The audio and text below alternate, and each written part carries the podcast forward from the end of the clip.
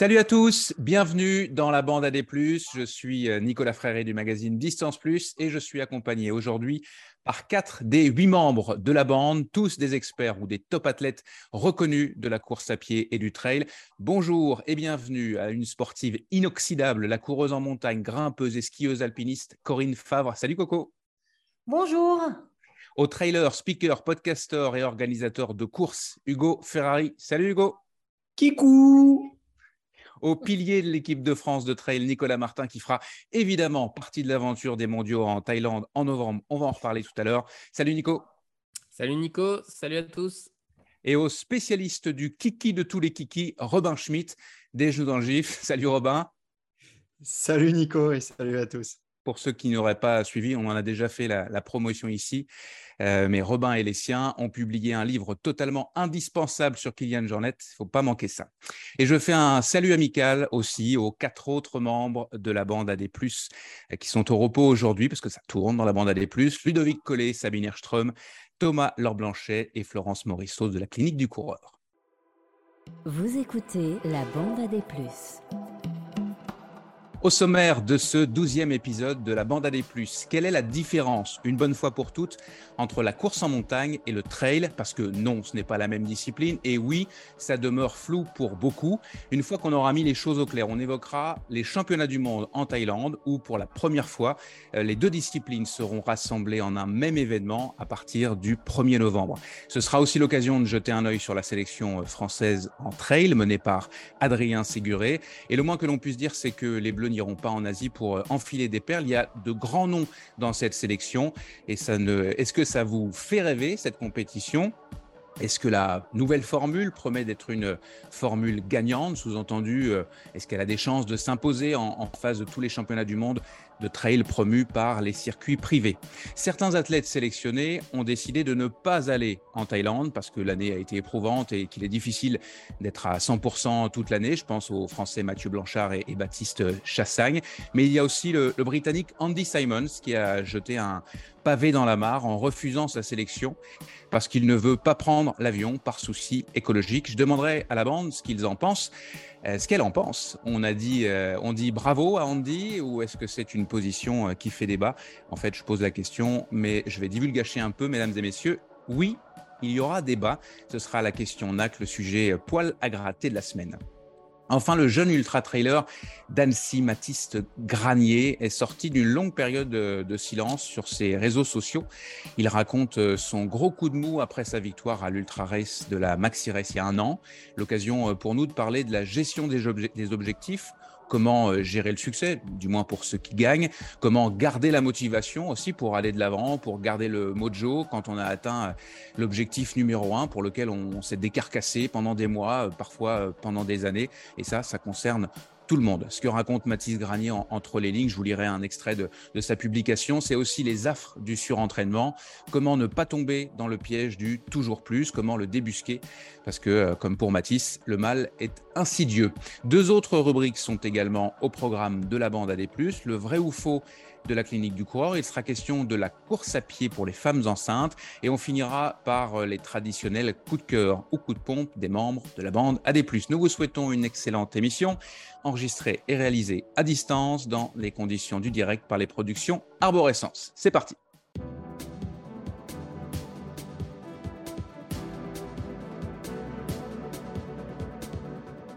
Alors j'aimerais commencer en, vous remerciant, euh, vous, chers auditeurs, et chers web spectateurs, car en seulement 11 épisodes, nous avons atteint les 80 000 écoutes. 80 000 écoutes, c'est complètement fou.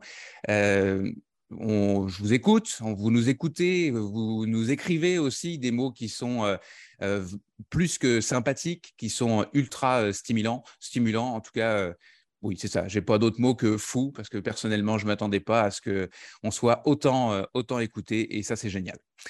Sachez que ça nous rend évidemment fiers d'avoir une petite place dans dans vos oreilles.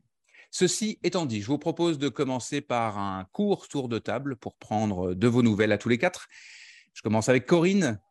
tu es toujours en pleine forme et à fond, avec un mois de septembre déjà bien rempli et évidemment sur les podiums, Corinne.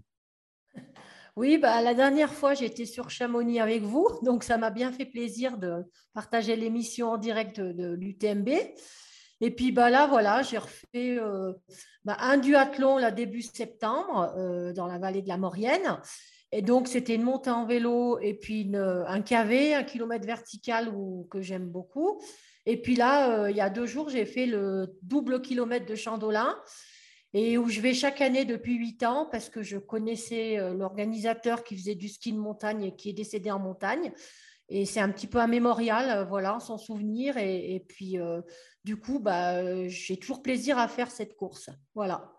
Première du duathlon du Grand Arc, début septembre, et ce week-end, troisième, donc double KV de Chandelin. Et là, c'est dans le Valais en Suisse.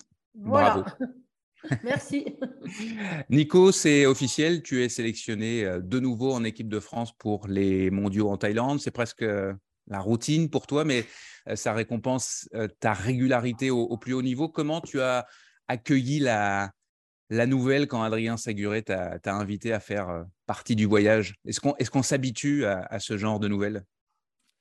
Euh, non, je pense qu'on s'habitue pas. Et puis, euh, je pense que le jour où ça te fait plus rien, c'est peut-être euh, le moment de tourner la page. Moi, j'ai toujours très envie d'y aller. Ça a été la principale raison de ma participation aux courses de l'UTMB, sur lesquelles je suis allé en sachant que c'était pas possible d'être à, 100% et, de jouer, d'être acteur.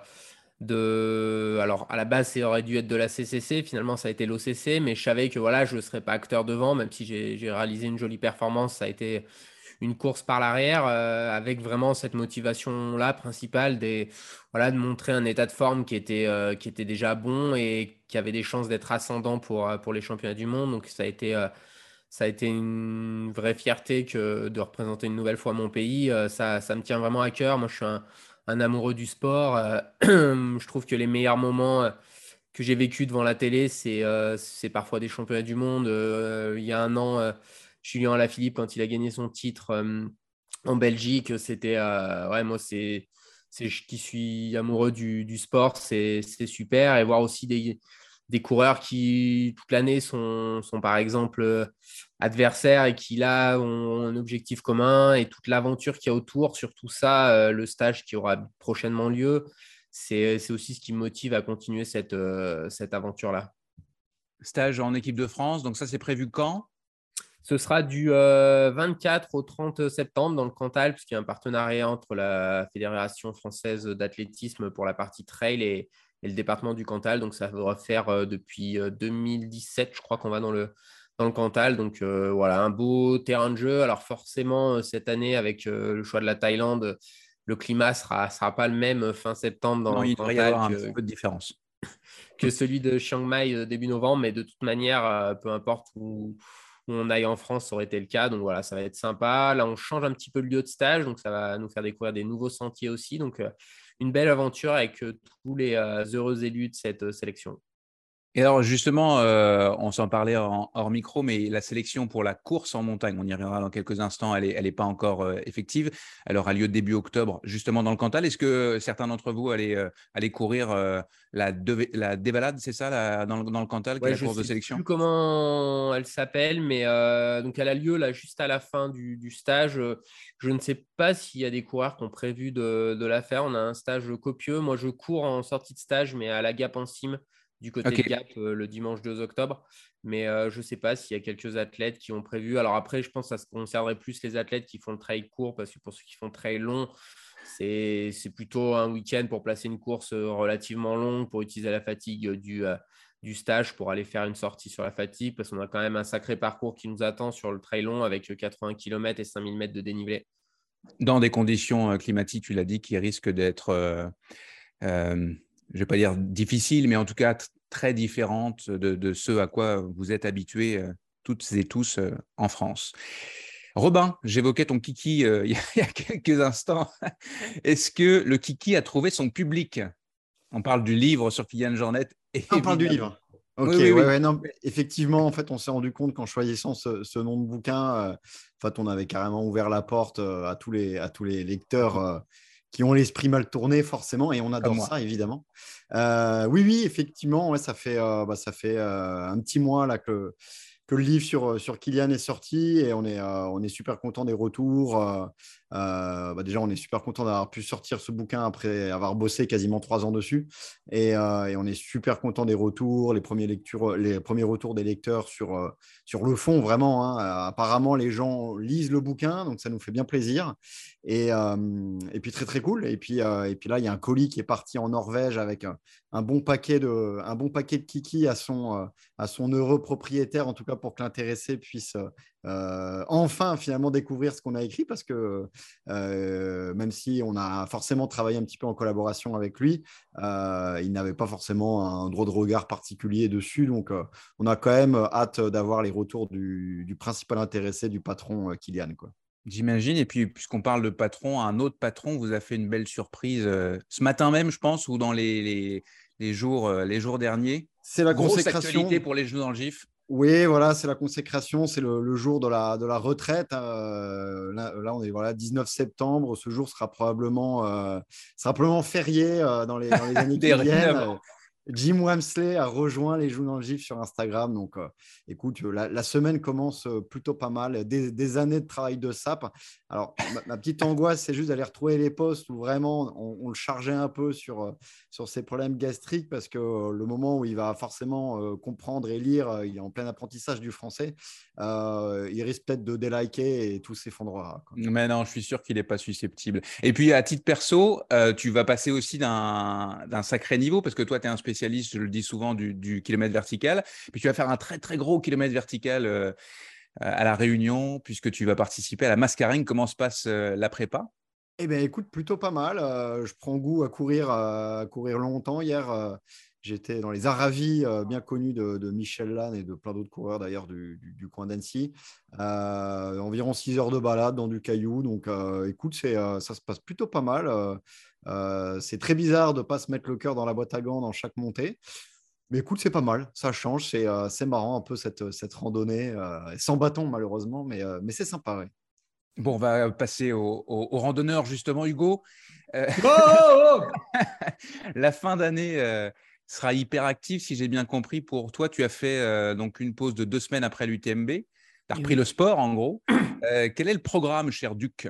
Oui, j'étais devenu gros. Euh, je vais faire des, courses un peu, un peu plus courtes que l'UTMB pour euh, justement ne plus trop être un randonneur parce que c'est assez, assez dramatique comme tu, comme tu le cites, c'est très très péjoratif, tu vois, je, je, le prends vraiment pour moi. Donc euh, ouais, un programme, un programme sympa, un programme un peu à la maison, comme notre ami Andy Simons dont on citera tout à l'heure les, les, frasques. avec des trucs hyper locaux, Grand Trail du Lac, je pense que je peux y aller à pied. Euh, hivernal des Templiers, c'est vrai que c'est un peu plus loin, mais on va, on va remplir la voiture avec, euh, avec des amis et puis des, des, gens un peu au hasard sur Bleu Blacard. Et puis, et puis voilà, tout va bien se passer. Super. Allez, on lance euh, notre premier débat.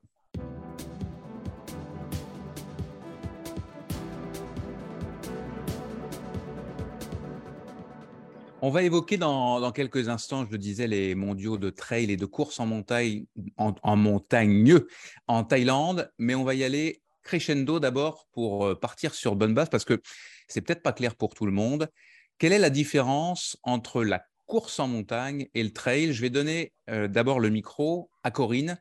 Euh, tu, es, tu as fait les deux, tu es une spécialiste, je pense on peut dire, de course en montagne. Mais c'est quoi pour toi la différence Comment, de la, manière la plus simple, tu peux différencier ce que je vais appeler ces deux disciplines de la course en sentier? On va dire que la course en, montagne, c'est une course qui se une épreuve qui se déroule donc dans un milieu montagnard avec euh, un dénivelé qui est souvent euh, déjà supérieur à 500 mètres et c'est des courses plutôt courtes euh, qui sont comprises entre 1 heure et 1 heure 30. La course de montagne, hein. enfin pour mhm. moi, hein, proprement parler. Après, bah, le trail, et eh ben maintenant, on voit la naissance de trois formats de trail, du trail long, du trail moyen, enfin, du trail court, du trail long. Alors, c'est vrai que bon, le trail plus court, c'est entre 20 et 40. Après, le trail euh, euh, moyen, enfin, c'est comme je le sens moi, c'est 40 à 70. Et puis après, il y a l'ultra long de 80 à, c'est vrai que voilà, maintenant, euh, les gens, c'est vrai que c'est un peu confus dans la tête des gens parce que la course de montagne, c'est vraiment la course de montagne, c'est quelque chose qui est plutôt court, avec, beaucoup, avec du dénivelé et qui ne dépasse pas 1h30 d'effort pour moi. Hein, voilà. C'est, une, il y a une différence entre la partie athlétique, discipline de l'athlétisme, et en gros tout le reste qui se passe en sentier. Nico, ta définition à toi, je pense que Corinne n'a pas évoqué, mais il y a aussi la notion de technicité des, sentiers, justement? Alors, la course en montagne, en fait, historiquement, on va dire que ça vient vraiment plus du giron athlétique. les, premières, les premiers championnats doivent dater du début des années 90, donc il y a quand même un historique sur des championnats internationaux depuis quand même de nombreux ans. alors, pendant longtemps, euh, il y a eu une distinction, on va dire, il y avait deux formats. Il y avait ce qu'on appelle la course en montagne classique, donc ce qu'a évoqué Corinne, des efforts entre une heure et une heure et demie, avec souvent deux types euh, de courses différentes, des courses ascensionnelles, donc euh, avec un point de départ A et un point d'arrivée B qui était. Alors, il peut y avoir une petite descente, mais c'est globalement une course ascensionnelle.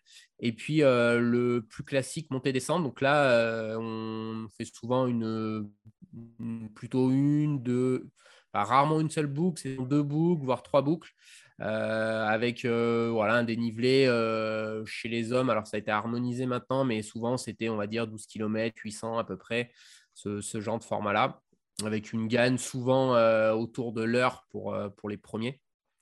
Et, et, la spécificité là sur les championnats du monde, c'est qu'il y aura les deux disciplines, donc la course verticale qui fera, je pense, 10 km, enfin 8 km et demi et 1000 mètres de dénivelé par là, et puis la, course en montagne up and down, comme ils disent, donc montée descente, euh, qui fera, euh, si je ne dis pas de bêtises, ça va faire 11,5 et 400, donc un format très roulant, 450 par là, un format très roulant, avec euh, au niveau des critères, critères de la Fédé, en tout cas au niveau de la fédération française, c'est le cas, 50 mètres de dénivelé, donc à la fois positif et négatif. Euh, par, euh, par kilomètre parcouru. Donc, euh, on peut pas, si on fait 12 bornes, il faut qu'il y ait au moins 300 mètres de dénivelé positif et de dénivelé négatif pour que ça rentre dans le cadre de la course en montagne. Et normalement, sur les courses verticales, alors à la base, c'était du KV, mais ils se sont rendus compte que ça pourrait être limitatif parce que s'il n'y a pas 1000 mètres donc, ils ont appelé ça plutôt des courses verticales avec normalement 25% de pente moyenne, mais après, euh, bon, c'est sujet à, discussion puisque là, on voit que ce n'est pas le cas là, sur, euh, sur les championnats du monde qui auront lieu. Donc voilà, c'est ça. Le trail, bah, on va dire que c'est des autres courses qui se déroulent euh, en nature avec pour moi, l'autre grosse différence, globalement, ce que j'ai pu observer, par exemple, en 2019, où j'avais fait les championnats du monde de, de trail et les championnats du monde de course en montagne longue distance, donc sur exactement le même format. C'était la notion de semi-autonomie qui était beaucoup plus marquée en trail, puisque par exemple, on avait seulement une seule zone d'assistance euh, autorisée sur le championnat du monde de, trail, alors qu'on pouvait se faire ravitailler euh, tous les 4-5 euh, km sur le championnat du monde de course en montagne. Donc c'est ça pour moi les deux grosses différences. voilà, alors après, le trail, c'est très générique, donc on va aussi considérer qu'il y a le skyrunning dedans, donc il y a n'y a normalement pas de technicité extrême en, course en montagne et globalement, ça doit normalement toujours passer en courant euh, sur de la course en montagne, ce qui n'est pas forcément le cas en trail. On disait, on parlait de la randonnée, euh, on en parle régulièrement pour, euh, pour plaisanter, mais c'est une des choses qui pourrait différencier les deux disciplines. Il y en a une où il faut courir du début jusqu'à la fin, l'autre où on s'adapte tout simplement à son, au, terrain. Euh, Robin, puisque toi, tu es un spécialiste du kilomètre vertical, il y a aussi des notions de matériel, par exemple, entre le trail, où on parle de matériel obligatoire, et la course en montagne, où on va dire on court un peu plus léger. Oui, effectivement, euh, peut-être pour compléter un petit peu ce qu'a dit Nico, mais Nico est toujours un, puits de science quand il s'agit de, nous parler des différences entre les disciplines. Euh, c'est vrai que la course en montagne, c'est hyper athlétique. Euh, c'est vraiment, déjà, je pense que c'est, j'ai l'impression que c'est un petit peu plus élitiste. on peut se trouver sur un trail un petit peu, on va dire, pour débuter, etc. En fait, ça a simplement meilleure presse. la course en montagne est peut-être un petit peu plus ancienne historiquement mais c'est quelque chose, je dirais, qui n'est pas forcément à la mode. Et donc, on se retrouve parfois sur des courses en montagne un petit peu plus athlétiques, un petit peu plus élitistes. Et donc, ça va, ouais, ça court très, très vite. Pour que les gens comprennent bien, j'ai l'impression que c'est presque un espèce de cross qu'on peut retrouver l'hiver, mais avec, pour le coup, avec du dénivelé. Donc, ça court très vite. Les mecs font 25 kilos tout mouillé. et, puis, et puis, voilà, c'est effectivement, il n'y a aussi pas la notion de, de, de matériel obligatoire. C'est vraiment très léger, très athlétique. Ça court très, très vite. Il faut des Par contre, il y a même, excuse-moi, il y a même du matériel qui est interdit. En Alors, ça, je ne savais pas. Ouais, je ne sais pas. Les, bâtons sont interdits, non? Certainement. Bah, de toute façon, je pense que ça court tellement vite que quand tu es à 22 km/h euh, et euh, sur le plat et 25 euh, dans une descente, je pense qu'effectivement, ce n'est pas l'idéal. Mais alors là, pour le coup, je ne sais pas du tout. Je ne sais pas si Nico ou. Corinne, peut-être? Corinne, est-ce que tu as déjà vu des, des courses en montagne avec bâton non, bah, c'est un format court et il y a de la technicité. Et bah, pour moi, les gens qui sont sélectionnés qui font ça, ils n'ont pas de bâton. Hein. C'est pas. Reste à savoir si effectivement c'est interdit clairement dans le règlement ou si c'est une euh, finalement par la force des choses que personne ne prend de bâton pour, euh, pour aller courir. Nico? Je pense que c'est interdit, mais il faudrait vérifier. Je ouais. spécifier, mais je ne suis pas sûr à 100%. Hugo, ton regard sur la course en montagne, là, pour le coup, toi, tu es un, trailer, un, pur trailer. Non, mais je cours un peu quand même, Nico, arrête. Ah, mais j'ai pas dit un pur randonneur. Avec tout le respect d'ailleurs que j'ai pour les randonneurs. Ils ont tout dit, ils ont tout dit. Nico, il t'a épluché euh, tout le règlement. Robin, il a rajouté une couche avec le côté matériel que Nico avait oublié. Euh, Corinne, tout, la philosophie de la course en montagne. Qu'est-ce que tu veux que je, dise d'autre? Bah, Parle-nous de ton expérience en 2014, Hugo. Parle-nous de ton expérience ah, la oui, Fabuleux. Bah oui, on va sortir l'anecdote. Tu as raison. En 2014, moi, j'avais vu, en fait, je me mettais au trail. ou à la course en montagne, à ce que tu veux, quoi. Je courais. Et, euh, et euh, j'arrive, c'est là où j'ai rencontré bah, Nicolas Martin. 8 ans, 8 ans d'amitié. Euh, et j'avais vu que les types euh, gagnaient la course à à peu près, je sais plus, 11 km/h, je crois. C'était pas, ça n'avait pas été rapide l'année d'avant, en 2013, où le parcours devait être dur, ou je sais pas. Et je m'étais dit, euh, moi, je faisais des footings à 13 à l'heure. Et je me suis dit, mais les mecs sont nuls, en fait. du coup, j'y allais pour, pour gagner, tu vois. Et moi, je crois que j'ai fait 160e. Évidemment, j'ai été troublé au début quand c'est parti à plus de 20 km/h sur la route. ouais, ouais, c'est ça, court quand même euh, assez vite, euh, c'est sûr. Bon, on va pouvoir, euh, on va pouvoir passer au, cœur de notre question. Alors, c'est, je le disais, c'est la première fois que les deux disciplines, la course en montagne et le trail, sont rassemblés dans un même événement. Ce sera donc à partir du, 1er novembre. Alors, avec la Covid, les mondiaux ont été annulés à deux reprises, en 2020 évidemment, puis encore l'année dernière. A priori, cette année, c'est la bonne.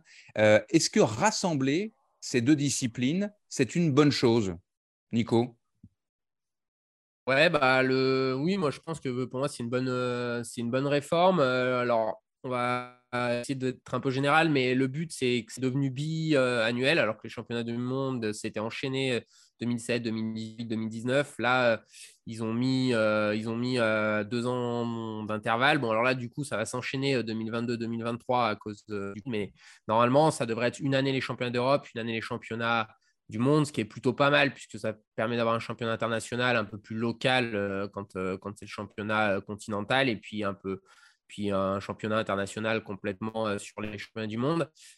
C'est ah, alors longtemps ça a été patronné par deux sous-fédérations donc qui est qui dépendent qui avaient la délégation de la part de l'I2AF enfin de World Athletic maintenant qui, qui, gère tout ce qui est ce qui est l'athlétisme.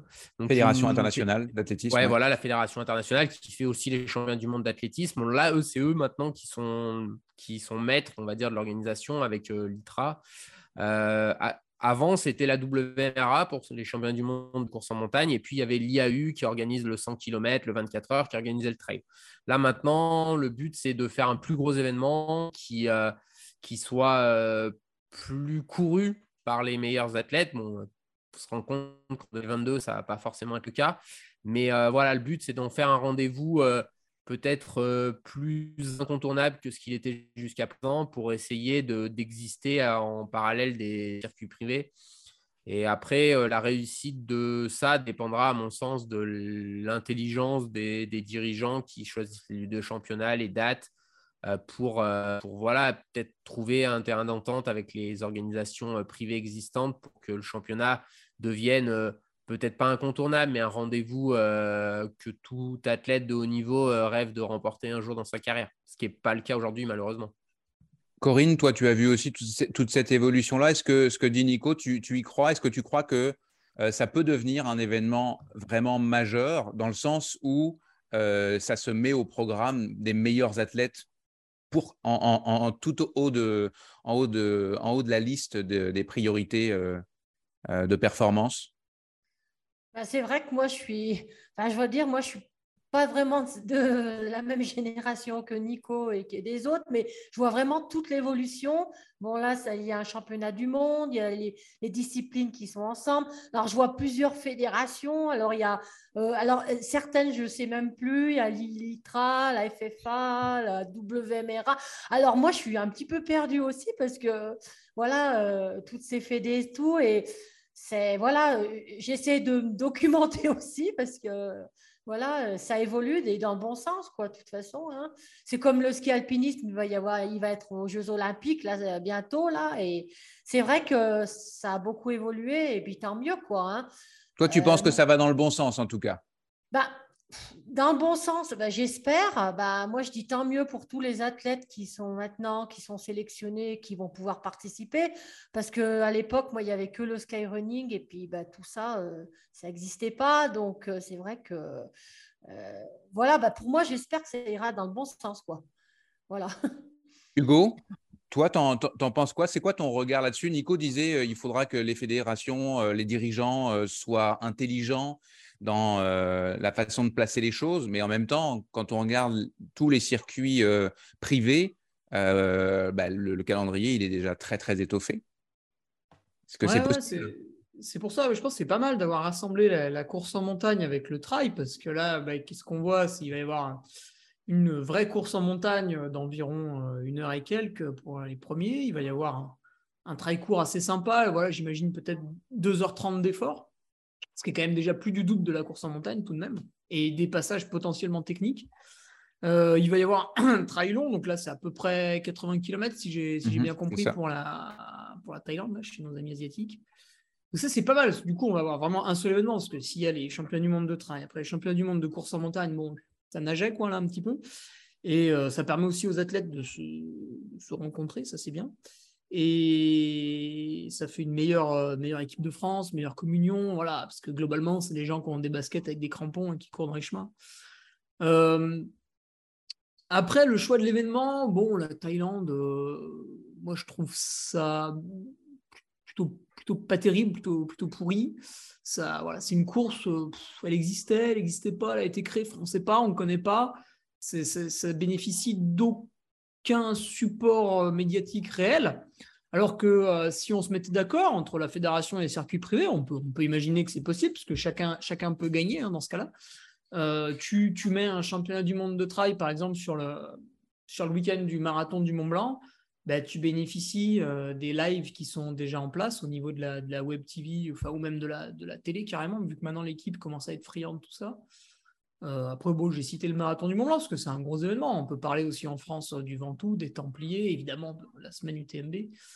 Euh, donc il y, a moyen de, y a moyen de faire quelque chose. Il faudrait, faudrait voir comment cohabiter. Alors c'est intéressant, depuis qu'Adrien Séguret est rentré à la Fédération française d'athlétisme, on, sent que voilà, il y, a des, y a des décisions un peu sympas là, qui sont prises. Donc on peut, peut que saluer l'effort. Voilà, je pense qu'il y a eu un petit, une petite amélioration déjà avec l'intégration de, de la course en montagne à tout, à tout ce bazar. Et puis, euh, il n'y a plus qu'à espérer que dans l'avenir, on, on ait une petite, euh, une petite concertation entre les circuits privés voilà, qui vont essayer de pas trop refuser le giron fédéral, même s'il est un peu, un peu lourdingue. Hein. Il, y a, un cahier des charges qui est quand même, quand même conséquent. Voilà. Quand tu parles de la Thaïlande, mauvais choix, etc., est-ce que, euh, est-ce que dans la tête, tu as le, fait que bah, pour une première, c'est dommage, en gros, de choisir cet endroit-là, alors que peut-être que pour une première, il aurait fallu choisir un, un, pays très, où, le, où le, les, ces disciplines-là sont déjà très, très fortes. Ouais, bah après, ça fait deux ans qu'ils l'attendent, donc euh, c'était peut-être déjà bouclé, tu vois. Ils avaient peut-être plus le choix de reculer, d'annuler, de voilà, on le, on le fait, c'était prévu, on le fait. Et puis on verra, on verra dans l'avenir. Après, pourquoi pas hein, ça, se trouve, euh, il va y avoir une délégation asiatique absolument incroyable. Euh, bon, ils ont quand même des bons coureurs ça peut être l'occasion de, de, fighter avec eux. En plus, les conditions climatiques là-bas sont plutôt défavorables aux Européens. Donc, euh, bon, il, peut y avoir de l'intérêt, hein, bien sûr. Hein. Bon, euh, après, nous, on connaît ce qu'il y a autour de chez nous, donc c'est sûr qu'on va découvrir. Quoi. Robin, qu'est-ce que tu penses de, de tout ça? Euh, Et puis, je, vais, je te laisse me dire ce que tu penses de tout ça, puis je, je pose une autre question, puisqu'on a parlé du rassemblement de ces deux disciplines. Est-ce que est-ce qu'on ne pourrait pas aller plus loin et tout simplement rassembler ces deux disciplines avec en même temps que les championnats du monde d'athlétisme ou les championnats d'Europe d'athlétisme, puisqu'on va finalement reprendre le même schéma hein, de, d'alternance entre le, entre le championnat d'Europe une année, championnat du monde de l'autre? Ouais, bah, ce, que j'en pense, c'est que c'est quand même un joyeux bordel. Euh, je pense qu'on a bien compris ça, effectivement. non, mais c'est quand même assez. Euh, je veux dire, là, euh, là autant qu'on est euh, ce soir dans l'émission, on est, on est quand même assez attentif à ce qui se passe dans, dans le monde du trail, ultra trail, course en montagne, etc. Et franchement, je dois avouer que même moi, j'y comprends rien, quoi. Je veux dire, les sélections, on sait pas, les mecs, ils font le court, le long, la course en montagne, le machin. Il y a, en fait, c'est un cavé, puis après, il y a montée-descente, etc franchement, on comprend rien. quoi. Et je trouve que euh, dans cette idée de, bah, moment d'unifier, de faire quelque chose qui, soit crédible, en fait, à mon sens, c'est un énième, euh, un énième euh, nœud dans cette affaire, avec, comme on l'a dit tout à l'heure, et Hugo l'a bien, bien rappelé, avec les circuits privés, les Golden Trail, l'UTMB, les machins, Skyrunning, enfin, on comprend plus rien. Et moi, j'ai toujours revendiqué que finalement, euh, euh, pour le grand public, euh, ce qui va vraiment parler, bah, c'est les grosses courses qui sont pas forcément d'ailleurs dans ces circuits. alors, j'allais prendre l'exemple de Zegama, ce qui, qui, est, faux parce que maintenant c'est dans le Golden Trail Series, mais avant ils étaient entre guillemets indépendants. tu vois, il y aura le Grand Raid de la Réunion fin octobre, mi enfin au mi-octobre. ça, c'est des courses qui parlent au grand public, et je trouve que voilà, à un moment c'est totalement dilué. Euh, le niveau euh, l'est aussi un petit peu, parce qu'on va en parler, mais pourquoi Il y a un moment, il n'y a pas non plus euh, les meilleurs du monde, même si je ne veux pas du tout faire offense à ceux qui sont sélectionnés. Il y a un sacré niveau, c'est impressionnant. Mais à un moment, pour un championnat du monde, il n'y a pas non plus les têtes d'affiche, toutes les têtes d'affiche qu'on aimerait voir. Donc je trouve que c'est totalement illisible. bah, la preuve, j'y suis pas. Hein. Bah, voilà, le Duc, le Duc n'y est pas, Corinne n'y est pas, donc quel intérêt quoi euh, c'est intéressant. On reste dans ce, gros bazar. Et en gros, le, point d'accroche, c'est de se dire, pour réussir à faire un événement qui soit euh, un rendez-vous incontournable, je pense que le mot est, là, incontournable, il faut qu'à un moment donné, tous les athlètes, les meilleurs athlètes, dans la mesure où ils sont opérationnels, puissent être au rendez-vous, comme dans les, la plupart des championnats fédéraux, en fait, euh, de l'athlétisme notamment. Exactement, ouais. T'imagines un, un, championnat du monde, il n'y a pas euh, tu vois, de, de, décathlon, il n'y a pas Kevin Mayer parce qu'il est sur, plutôt lui sur un circuit privé, etc. Enfin, à un moment, le, sport, il en pâtit forcément. Quoi.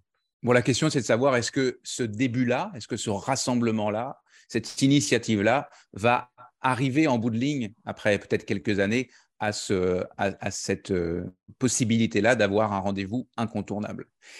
Euh, un mot sur la sélection euh, française. Euh, j'en parlais tout à l'heure. Elle euh, elle est quand même assez somptueuse au niveau du trail. Alors, tu le soulignais, Robin, tout le monde n'est pas là, mais on a, alors on a, on a quatre catégories, enfin deux catégories hommes et femmes, trail court, trail, trail long. On retrouve dans le trail court, on retrouve des Anaïs Sabrier, Mathilde Sagne, Candice Fertin. au trail long, Manon Board, Blandine Lirondelle évidemment, Jocelyne Poli qui a encore été là à, à l'UTMB, Marion Delespierre. Euh, Audrey Tanguy, c'est quand même euh, un sacré, une sacrée belle liste et je ne les nomme pas tous. Euh, chez les garçons, en trail court, on a, on a Thomas Cardin, Frédéric Cardin, Frédéric Tranchant, pardon. m'a vu ce, brouille Kevin Vermeulen, évidemment le, grand Julien Rancon, Arnaud Bonin dans le trail long, on retrouve Thibaut Garivier, Martin Kern, Paul Matou, Arthur Joyeux-Bouillon, Ludovic Paulet et évidemment euh, Nico Martin. Nico, euh, évidemment, tu es concerné, etc. Tu es un petit peu en conflit d'intérêt avec ma question, mais qu'est-ce que tu en penses de cette sélection-là? Toi qui as vu, je le répète euh, à Tire-Larigot, qui a vu toute l'évolution de l'équipe de France de, trail. Et là, on ne parle pas de l'équipe de France de course en montagne, puisque je le disais tout à l'heure, les, coureurs en montagne ne sont pas encore sélectionnés. Ce sera début octobre. On sait juste que, a priori, Élise Poncet et Sylvain Cachard seront au rendez-vous, puisqu'ils sont euh, champions, champions pour, Sylvain de France et d'Europe. Et, Élise, je ne veux pas dire de bêtises. Championne de France. Championne de France. Ah. Donc, qu'est-ce que tu penses de cette sélection? Pour rebondir sur ce que disait Robin, je pense que si toutes les nations jouaient le jeu comme joue la France, euh, ce serait quand même un championnat du monde qui tiendrait la route parce que certes, il manque des, Français. Euh, on a aussi une densité en France qui font qu'on a dit parfois que des coureurs se qualifieraient euh, facilement en équipe de France s'ils venaient. Et il y en a qui ont essayé, ils n'y ont pas toujours réussi parce que voilà, en France, il y a quand même une densité sur. voilà, si on prend le Ventoux cette année, c'était une course où, bah, si on prend le palmarès du top 5, c'est quand même pas si facile de, passer. Alors bien sûr, euh, sur le trail euh, court, il manque des coureurs comme Thibaut Barognan, comme Anthony Felber, mais ça reste des, très très belles équipes. Euh, voilà, sur, le, sur le trail long, il y a, forcément des coureurs qui auraient leur place. je pense à Mathieu Blanchard, bien sûr à François Den s'il voulait venir. Après, ça a été un choix toute sa carrière, François, de ne pas venir. on sait aussi là-dessus qu'il y a eu voilà, des choix de, la part de certains partenaires qui voilà, ont, beaucoup œuvré, je pense, pour la médiatisation de la discipline et qui ont, je pense, on peut l'entendre à juste titre, pas voulu que d'autres marques qui sont partenaires de l'équipe de France bénéficient de cette notoriété. Moi, personnellement, c'est pur. Ouais. Voilà, moi, c'est quelque chose que j'ai jamais compris parce que euh, tu vois, quand, euh, quand Patrick Lefebvre il, il, libère Julien Alaphilippe et que le mec il a le, maillot de champion du monde toute l'année dans son équipe, je pense qu'il est bien content. Euh, pour moi, le titre de champion du monde, ça reste au-dessus de tout le reste parce que ça parle à tout le monde. Tu vois, Robin dit oui, ce sont les grandes courses qui parlent, mais les grandes courses, elles parlent aux gens qui connaissent le trail. Parce que tu, tu vas dans la rue, alors peut-être l'UTMB ça commence à être connu, mais tu vas dans la rue à Paris tu dis à quelqu'un, bah, lui, c'est le vainqueur de l'UTMB ou lui, c'est le champion du monde, et eh ben, là, je pense que la plupart des gens, ils, vont, accorderont plus de valeur à celui qui sera champion du monde. Même si nous, qui connaissons la discipline, savons objectivement que ce n'est pas le cas. Même si on sait, voilà, en 2019, on avait entendu pas mal de choses sur le, sur championnat du monde de trail euh, et sur les deux championnats champions du monde. Bon, Jim Wamsley, Jonathan Albon, je pense que ça fait partie du top 5 mondial, sans, aucune, sans aucun doute. Donc euh, voilà, c'est, on aimerait mieux. Euh, et comme ce que je disais au début, moi je pense que c'est aussi un rôle des fédérations. Euh, on, va parler d'Andy Simons derrière. la question, c'est nous en France, on a des équipes quasiment complètes qui sont intégralement prises en charge par les fédérations. Euh, si tu dois payer ton billet pour aller en Thaïlande, c'est sûr que je pense que si tu n'es pas un athlète qui a une vraie chance d'être médaillé, tu penses que tu te poses la question. Donc, il y, a, aussi ce rôle des fédérations euh, d'athlétisme. Alors, il y a des guéguerres, par exemple, en Espagne, entre l'équivalent de la FFME en France, donc le plus la montagne et l'escalade, et puis plus l'athlète. Donc, il y a, un, peu, un peu ces guerres. par, le bazar. Par exemple, l'Espagne envoie des équipes en skyrunning avec des vraies sélections, je crois, bon, aussi en trail. Hein. Mais voilà, donc il y a aussi euh, tout ça qui, peine à se mettre en place et qui est, moi, je trouve dommage parce que, comme je dis, moi, être champion du monde, pour moi, c'est le Graal pour tout sportif parce que ça parle à toutes les disciplines. Quoi.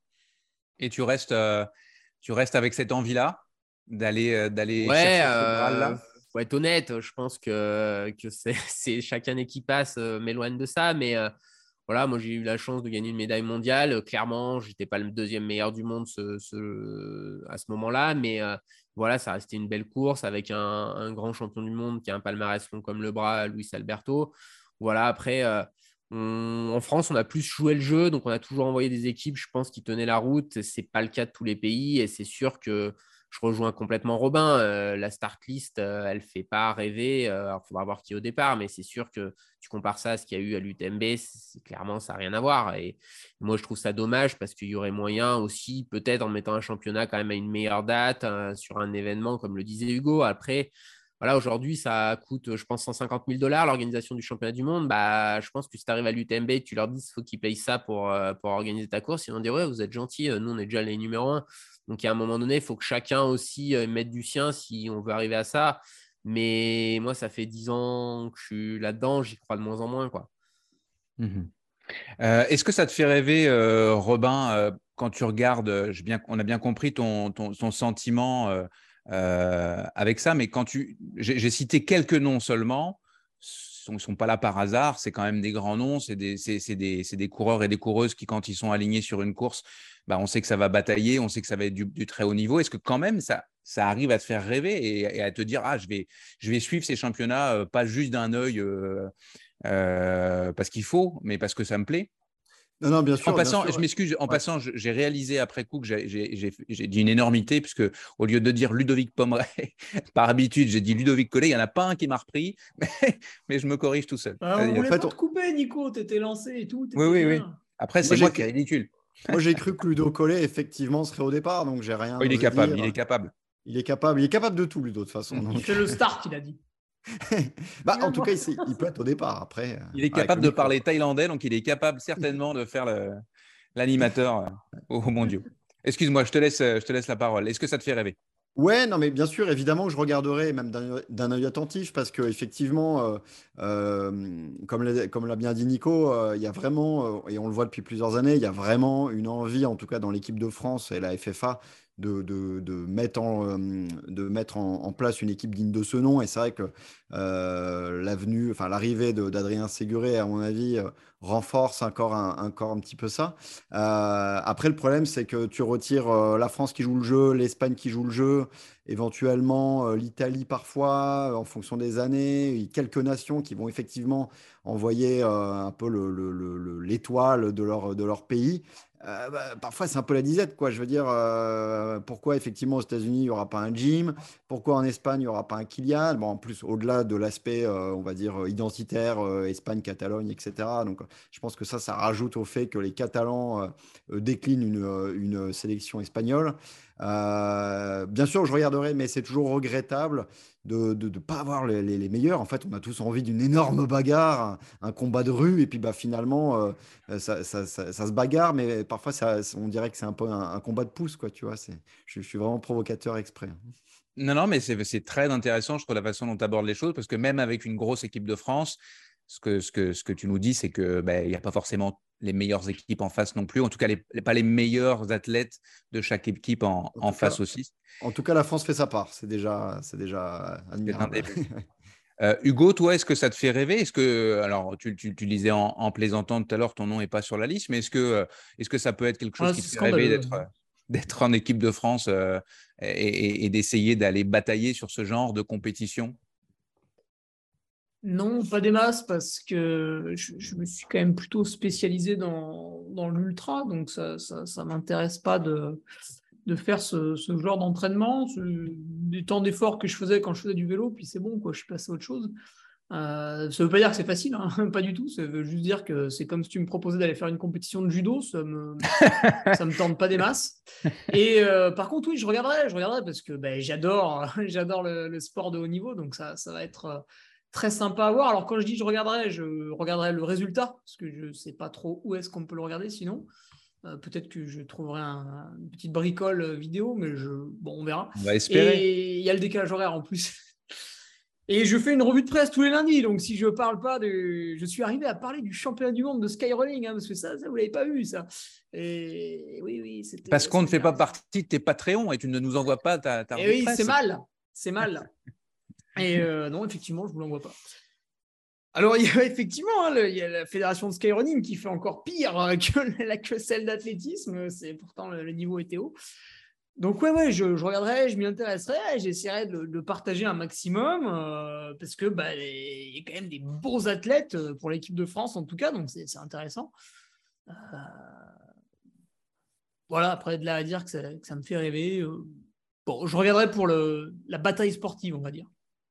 Corinne, le, mot de la fin, euh, tu nous dis souvent que tu es, éloigné de, tout ça. Euh, est-ce que là aussi, tu as l'impression que, euh, que, ça ne t'intéresse pas? Ou est-ce que ça te fait rêver? Ou est-ce que ça te donne envie de t'intéresser à cette équipe de France, notamment là?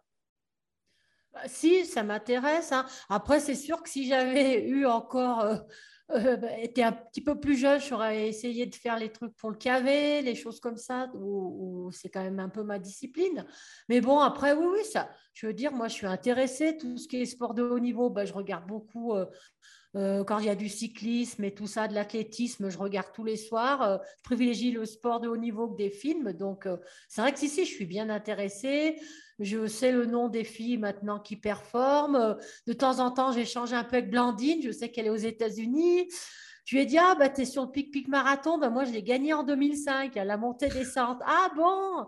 Alors, tu vois, c'est des choses si. Euh, euh, voilà, je, me retrouve un peu dans tout ça aussi. Donc, je suis toujours euh, très contente de, suivre tout ça. Quoi. Ça me passionne. Blandine qui a fait sixième à, Pike Peak ce, ce week-end. Voilà, j'ai vu, elle a fait la montée. Moi, j'avais fait montée-descente. Mais il y avait aussi Matt Carpenter qui avait fait, bah, c'était un peu ma, mon époque, quoi. Voilà. Mm. Bon, on va changer de, de, sujet, mais on reste quand même dans la thématique. On va faire un petit pas de côté avec la question NAC, la question poil à gratter.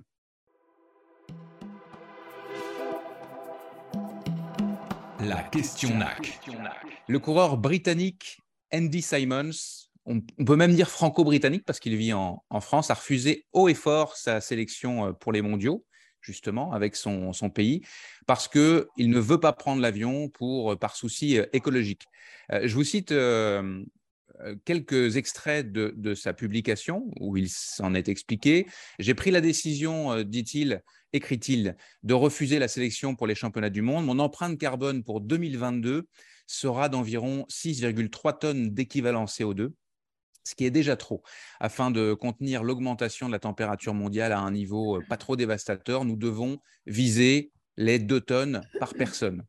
Euh, c'est principalement, euh, je coupe un peu dans son, dans, son texte, hein, c'est principalement pour cette raison que j'ai refusé de représenter le Royaume-Uni au championnat du monde. J'adore courir au niveau international et il n'y a rien que j'aime plus que de courir pour le maillot du Royaume-Uni. Mais cette année, les championnats du monde se tiennent en Thaïlande et je ne peux tout simplement pas justifier d'ajouter euh, écrit-il encore une fois, 4 tonnes supplémentaires à mon empreinte carbone en 2022. Alors, vous en pensez quoi, toutes et tous? Hugo, est-ce que c'est un pavé dans la mare? Et est-ce que tu adhères à ces arguments, toi qui euh, évoques souvent, euh, régulièrement l'importance d'être vertueux en la matière? Ben, Comment il calcule? Ça fait pas 4 tonnes l'aller-retour en Thaïlande. C'est un peu étonnant, effectivement. Tu vas sur Google, tu mets un vol Lyon-Thaïlande, je que c'est l'aéroport et les, compagnies aériennes, elles te sortent, euh, peut-être avec des biais, hein, ça après, elles te sortent euh, ton, ta consommation, c'est plus aux alentours des, deux. Enfin bon, c'est énorme, bien sûr. Euh, ouais, bah, ça va, avec ça fait 4. Ah, c'est que l'aller? Oui, je, dirais, que c'est pour revenir. Vas-y, Nico, regarde en même temps pendant que je parle, comme ça. Je dirais, même, je dirais même que c'est 6. je crois que ça doit être 2,8. J'ai regardé Paris-Bangkok, c'est 2,8 mais c'est à 18 000 km, Paris-Bangkok. C'est hyper loin, en fait. Bon, regarde, regarde un vol là-dessus. Il n'y a pas photo. Hein. ok.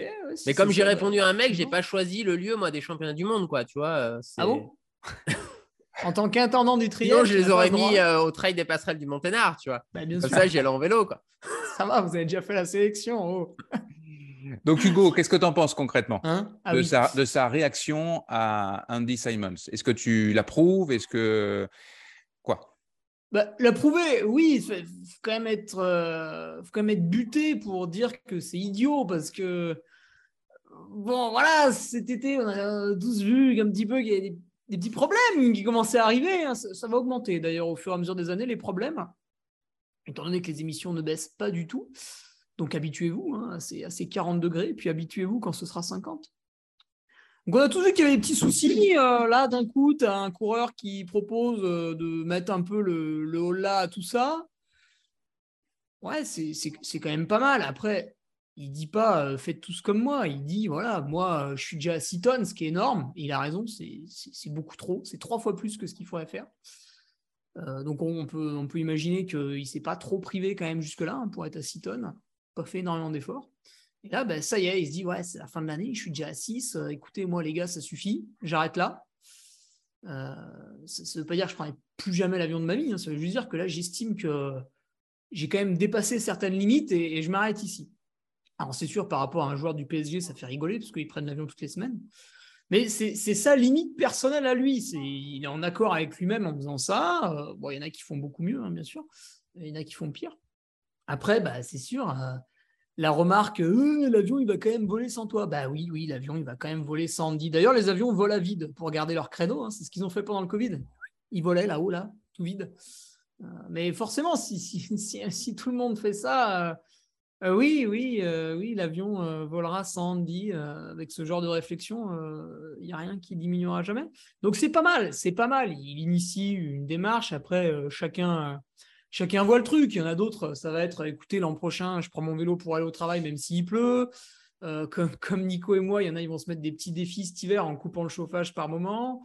Euh, voilà, de, petites initiatives personnelles, puis ça réduit un peu tout, le bazar progressivement. C'est pas plus mal. Mais sur le bah, sur, sur l'impact l'impact sur le grand public, on a on a eu Xavier Thévenard, on a euh, Kylian Jornet qui, qui, ont un discours Évidemment, ouais, Kylian, il a un discours, euh, puis après, il va faire la Ça se relativise, mais il y a, voilà. il, est quand même, il est quand même sponsorisé par Volvic, donc il ne faut quand même pas l'oublier. Quoi. Non, il est plus sponsorisé par Volvic. Ah, il est plus ah, tiens. Il a progressé là-dessus. Ouais, après, tu, pour rebondir là-dessus, moi, j'avais, j'avais cette vision-là, et après, en fait, quand tu prends du recul, euh, est-ce que quand tu parles d'un sujet, donc en fait, quand tu fais passer un message, est-ce que l'important, c'est le messager? Parce qu'en fait, mmh. la force de quelqu'un comme Kylian, c'est OK. Kylian, il fait, euh, je ne sais pas, 10-12 tonnes. Il pourrait faire moins. Euh, il, pourrait faire 10 fois plus, peut-être, parce qu'il n'a pas ah beaucoup de matériel, je pense. Mais c'est surtout, Kylian, il a, euh, Robin sera peut-être mieux que moi, mais je ne sais pas, 200 ou 300 000 followers sur Instagram, peut-être même plus. c'est un leader d'opinion d'aujourd'hui. c'est même plus qu'un million, en fait. Hein. Ouais, plus d'un million, tu vois. Bah, si, c'est plus que casquette verte ou pas? Presque. Un tout petit peu plus. Si tu vois, tu en as 20% qui font moins une tonne, ça fait moins, euh, moins 200 000 tonnes. Quoi. Ah ouais, non, mais c'est sûr. C'est pour ça qu'il faut avoir ce discours. Hein. En fait, c'est autre chose que vivre reclus en Norvège sans, sans qu'ils disent rien. Alors oui, il serait peut-être à 3 tonnes. Euh, mais euh, et en fait, c'est ça pour moi qui est important dans le message on dit. Il va au championnat du monde, c'est finalement c'est un prétexte pour parler de ça. Ce qui est intéressant, c'est plus d'être pédagogue, de, d'avoir conscience. Moi, personnellement, je fais les championnats du monde, donc ça fait plus 6 tonnes sur mon impact. C'est énorme. Je vais être à 10, je pense, cette année, euh, ou 11. Euh, voilà, donc quand je prends pas l'avion, quand je me déplace pas, euh, j'ai plutôt, je suis plutôt un bon élève. Ce n'est pas le cas dès que tu fais du sport. Après, de toute manière, c'est la vision égocentrée, elle n'a pas de sens parce qu'en fait, si tu veux des compétitions internationales, il faut qu'il y ait des gens qui voyagent. Donc euh, oui, tu peux, être un Français, tu as la chance d'avoir l'UTMB, tu fais l'UTMB. Mais en fait, l'UTMB, euh, s'il n'y a que des Français ou s'il n'y a que des gens qui sont à trois heures de voiture, bah, ce n'est pas la même course que celle qu'on a actuellement. Donc je pense que tant qu'on veut des compétitions internationales, il faut ça. Après, c'est plus euh, vendre aussi le fait que euh, on fait ça. Moi, je fais ça parce que c'est un champion du monde. J'irai pas faire euh, le trail de Chiang Mai si ce n'était pas un champion du monde. J'ai pas, j'ai pas ce besoin-là et je pense que j'ai eu plein de fois l'opportunité d'aller faire des courses à l'étranger. J'en ai fait quelques-unes, mais je pense que je le ferai plus s'il n'y a pas un réel euh, enjeu sportif, sportif derrière parce que je sais que c'est très personnel ça, hein, et je ne juge pas les autres, et chacun, il y a des gens qui ont besoin de voyager, de découvrir de nouvelles cultures, mais moi je sais que je cours à Capton, on allait deux fois avec Hugo à Capton, ou que je cours, euh, ou je roule. Ah, dis pas ça Dans le Trièvre chez moi, c'est pareil quoi. Pourtant, c'est magnifique, Capton, hein, c'est super beau, mais chez moi, c'est aussi super beau, je peux faire ce que j'aime. Alors après, j'ai cette chance-là d'habiter euh, dans un territoire où je peux faire euh, pratiquer mes passions. Je pense que c'est plus prendre conscience aux gens, de se dire, voilà, prendre deux, trois fois l'avion sur des vols euh, euh, transatlantiques et tout, euh, bah, est-ce que je suis obligé de le faire? Alors mmh. après, il y a des contraintes, il y a des gens qui ont ces contraintes-là, mais est-ce que des fois, je ne peux pas dire, bon, ok, ça, j'avais l'habitude de le faire, mais est-ce que c'est indispensable? Est-ce que je ne peux pas économiser un petit peu? Et l'avion, c'est finalement une chose relativement simple quand on n'est pas contraint pour faire baisser. C'est moins inconfortable, on va pas se mentir, que vivre à 15 degrés tout l'hiver. Mmh. moi, je l'ai fait l'an dernier, je peux le faire. Et, et pareil, ça, c'est quelque chose qui impacte. Ça fait moins un tiers sur ma facture d'électricité. Mais. Euh, ah, c'est parce que tu es radin, en fait. Mais du coup, euh, du coup, moi, je peux le faire. Je ne vais pas dire à mes parents, à ma tante qui ne qui bouge plus euh, de le faire parce que c'est juste pas supportable. Donc, en fait, chacun peut faire. Si, il faut la forcer. En fonction de ses capacités. C'est plus ça qui est intéressant. Mais moi, je salue la démarche d'Andy parce que moi, je ne sais pas dire non au maillot pour le moment encore. Donc, bravo à lui là-dessus. quoi. Il y a quand même C'est en, vrai que tu as ce biais euh, cognitif, euh, Nico. Dès qu'il y a le maillot équipe de France, euh, bam, le mec, allez, banzai, quoi. en, en- en filigrane de ton, de ton message, ce que tu dis aussi, parce que, enfin, tu, tu évoques aussi le, euh, la, la, culpabil- la culpabilisation pardon, qu'il y a derrière ce genre de message. Corinne, euh, toi d'abord, tu en penses quoi de, de, de l'acte et, et de la médiatisation du message d'Andy euh, Simons? Qu'est-ce que tu en penses Et euh, est-ce que, euh, est-ce que, est-ce que la culpabilisation te, te touche toi? Pas trop, parce que finalement, tu, tu voyages relativement peu pour aller courir. Bah, disons que Andy, moi, je le connaissais comme athlète pour avoir couru avec lui. Il habite du côté de Pertuis. Bon, il a quand même une piscine. Je trouve que c'est quand même un petit peu extrémiste. Bon, après, euh, voilà, moi, je trouve c'est un peu extrémiste. C'est une prise de conscience qu'on aurait déjà dû avoir depuis 30 ans. Euh, et d'un coup, ça sort, c'est le sujet, on parle que de ça, chacun veut réduire son empreinte carbone. Donc, je pense que c'est des prises de conscience qu'on aurait déjà dû avoir depuis très, très longtemps, d'utiliser le vélo, de, se déplacer, de ne pas trop prendre l'avion, de, faire un peu à l'ancienne. Moi, j'ai vécu comme ça, un peu comme Nico, il dit, euh, il peut être à 10, 15 degrés. Moi, je suis un peu à l'ancienne aussi, je, enfin, je vis un petit peu dans l'économie et j'ai jamais trop, trop pris l'avion pour mes loisirs, pour ça. euh, Et c'est vrai que, voilà, je pense que c'est personnel à chacun, en fait. hein. Mais là, je trouve que ça fait beaucoup, beaucoup de, remue-ménage, euh, tout ça. Et on réalise d'un coup euh, qu'il faut plus prendre l'avion, qu'il faut. C'est quand même des championnats du monde. Donc, je dis, tant qu'à faire l'effort, tu y vas une fois et c'est les championnats du monde et c'est tout. Mais c'est plus important que de voyager pour toi, pour aller te faire bronzer sur une plage et tout. Voilà. Et bon, c'est des choses qu'on aurait déjà dû vraiment faire depuis longtemps, longtemps. Robin, tu n'as pas parlé, ben, si tu as parlé un petit peu, mais c'est, c'est- c'est- c'est le, je, je- je rebondis encore sur la culpabilisation, euh, notamment pour euh, donner la voix à nos, à nos camarades Ludovic Collet, que je citais tout à l'heure, et, et- et Florence euh, Morisseau, qui en, off nous, parlait beaucoup de cette, euh, ce, sentiment d'oppression face à la culpabilisation de ce genre de message, ce qui ne veut pas dire qu'ils ils sont contre le message. Je, suis exactement, euh, je suis vraiment tout à fait d'accord avec ça. Euh, c'est vrai qu'on a l'impression que du coup, euh, on est un petit peu observé entre ceux qui vont manger de la viande, ceux qui vont pas en manger, ceux qui vont prendre l'avion. Et toi, tu vas comment au boulot? Ah, tu vas pas en, vas pas en vélo? Ouh là là, attention. Le plus dramatique dans cette affaire, c'est qu'Andy Simons, qui est quand même un talonneur convaincu, n'ira pas en Thaïlande pour chercher du pétrole. Et ça, c'est euh, et ça, c'est dramatique parce qu'à l'heure où il y a des, effectivement, il commence à avoir des pénuries, des petits conflits avec la, avec la Russie, à un moment d'aller chercher du pétrole euh, potentiellement en Thaïlande, ça aurait été pas mal. Euh, après, heureusement, Adrien Séguré, parce qu'il est malin, Adrien, il a sélectionné des talonneurs, fous. Ludo Pomeray. Ouais, voilà, il a, il a sélectionné Pomeray. Il a sélectionné Garivier. Alors, Garivier, on pourra dire ce qu'on veut, hein, mais ça attaque bien talon, hein, parce que j'ai regardé les vidéos, les ralentis, la descente du Grand Col Ferré, c'est un enfer. Euh, Nico, il rigole, mais euh, il fait partie de cette délégation de forage euh, également. Donc, il y a un moment aussi, peut-être en France, on a cette réflexion d'aller chercher du pétrole, ce qui n'est pas bête. Bon, bah écoute, voilà, je ne pensais pas que ça allait se terminer comme ça, mais ah, peut-être que notre ami Hugo veut finalement conclure le- la discussion. Ouais, faut, faut se mettre d'accord sur les chiffres là, parce que Ah, ça va être Moi, compliqué, le- là, on n'est pas vol, scientifique, euh, les amis. ouais, le vol Lyon-Bangkok, euh, tu vois, j'arrive à le trouver à 500 kg de CO2, hein, donc aller-retour une tonne. hein. Bon, une chose est sûre, c'est que Non, mais ça, a c'est un vraiment truc fait des de calculs, propagande, parce ça. que- on, peut chipo- on peut chipoter, mais une chose est sûre, c'est qu'il y a, il y a une empreinte carbone à prendre l'avion. Ça, c'est une, c'est une, c'est une certitude. Après, euh, un, deux, Mais non, trois. mais après, faut, tu vois, faut, faut compter correctement. Euh, Ils nous font rire, les mecs, avec la viande. Euh, Moi, j'ai démontré par A plus B en podcast que suivant la viande que tu achètes, en fait, euh, tu peux même être. euh, Enfin, pas en émettre, mais euh, tu as les agriculteurs qui revendent leur CO2 à d'autres entreprises. Enfin, bon, bref. Ouais, les chiffres, faudrait, faudrait que ce soit sérieux deux minutes à un moment donné. Parce Non, que- mais les simulateurs, ça va de 1 à 4 ou 5. Euh, je pense qu'il y en a qui sont faits par les compagnies aériennes justement parce que c'est un Ah bah sujet oui. aujourd'hui majeur et donc de diminuer. Mais je pense qu'on est quand même plutôt plus près des 4 à 6 tonnes que des 1 tonne hein, aller-retour. Ben, Bah, je, je sais pas, il faudrait qu'elle euh, vérifie, Sandrine Rousseau, là. Elle est enseignante, là. Qu'est-ce qu'elle fait? C'est- C'est important. ce, qui serait, ce qui serait intéressant quand même, c'est que on s'habitue peut-être à chacun individuellement euh, non avoir une bonne idée de. Bah, toi, tu l'as fait déjà depuis longtemps, mais d'avoir une bonne idée chacun de, de, de, de notre impact. C'est pas facile. C'est un bon début c'est pas évident. Puis euh, effectivement, il y a plusieurs simulateurs, euh, il y a des billets dans la construction des simulateurs. Euh, mmh. où est-ce que lequel on utilise, lequel est de toute façon tout est relativisé à, rendu là puisque c'est impossible d'être d'être. Non, parce qu'en fait c'est rigolo ces, ces, simulateurs parce que du coup tu vois toi en fait parce qu'on est tous un peu, on a tous des rythmes de vie un peu différents et tu vois toi ce que c'est ton point faible. Et du mmh coup, tu peux choisir de le corriger un petit peu ou non.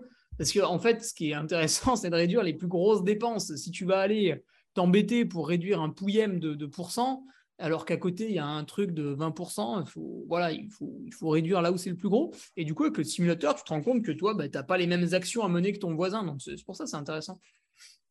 Bien, merci à, tous les quatre et merci à, à NAC, partenaire officiel vous le savez, de la première euh, saison de la Bande des Plus. Euh, la marque de, nutrition euh, sportive a fait une petite entrée fracassante quand même sur le marché français en, associant son image évidemment à la Bande, à des Plus, mais aussi à des champions comme Mathieu Blanchard et, Marianne Hogan, tous les deux deuxièmes de l'UTMB, ou encore Maud Matisse, Thibaut Garivier, on en a parlé tout à l'heure, ou Arthur Joyeux-Bouillon qui représenteront tous les deux la France en Thaïlande. si vous voulez essayer leurs produits, produits plutôt ultra endurance, il suffit de vous rendre sur le nacbar.com N-A-A-K-B-A-R-C.com. Avec le code promo euh, la bande, de la bande AD+, on vous offre 15% de rabais. Le code promo, c'est L-B-A-D et le signe plus. On passe à la rubrique vrai ou faux. La rubrique vrai ou faux par la clinique du coureur. Comme d'habitude, je vais faire une affirmation et vous me dites si c'est vrai ou faux. Et comme d'habitude, on va commencer avec Hugo. Il est fortement. Non, mais vas-y, là, tout le long, c'est moi qui ai fini les Oui, oui, c'est. Je commence là, comme par hasard. C'est ma routine. Il est fortement conseillé à une femme enceinte de cesser. Ah, je ne suis pas une femme en plus, euh, propos misogyne. Il est fortement conseillé à une femme enceinte de cesser la course à pied. Est-ce que c'est vrai ou est-ce que c'est faux? Ah eh bien là, mon petit pote, j'ai écouté le podcast euh, de Nicolas Guineuf, la Let's Try podcast avec Blandine Lirondelle et Marion Delespierre. Et euh, qu'est-ce qu'elle disait déjà? Elle, euh, elle disait qu'on pouvait courir encore un peu, passer les six mois et qu'il fallait, il fallait ensuite être très très à l'écoute. Évidemment, elle ne recommandait pas de battre le record du monde de marathon, mais on peut courir. J'ai envie de te dire oui. Très bien, on peut conseiller ce podcast qui est sorti récemment hmm. de Let's Trail Podcast Corinne, est-ce qu'il faut s'arrêter de courir quand on tombe enceinte?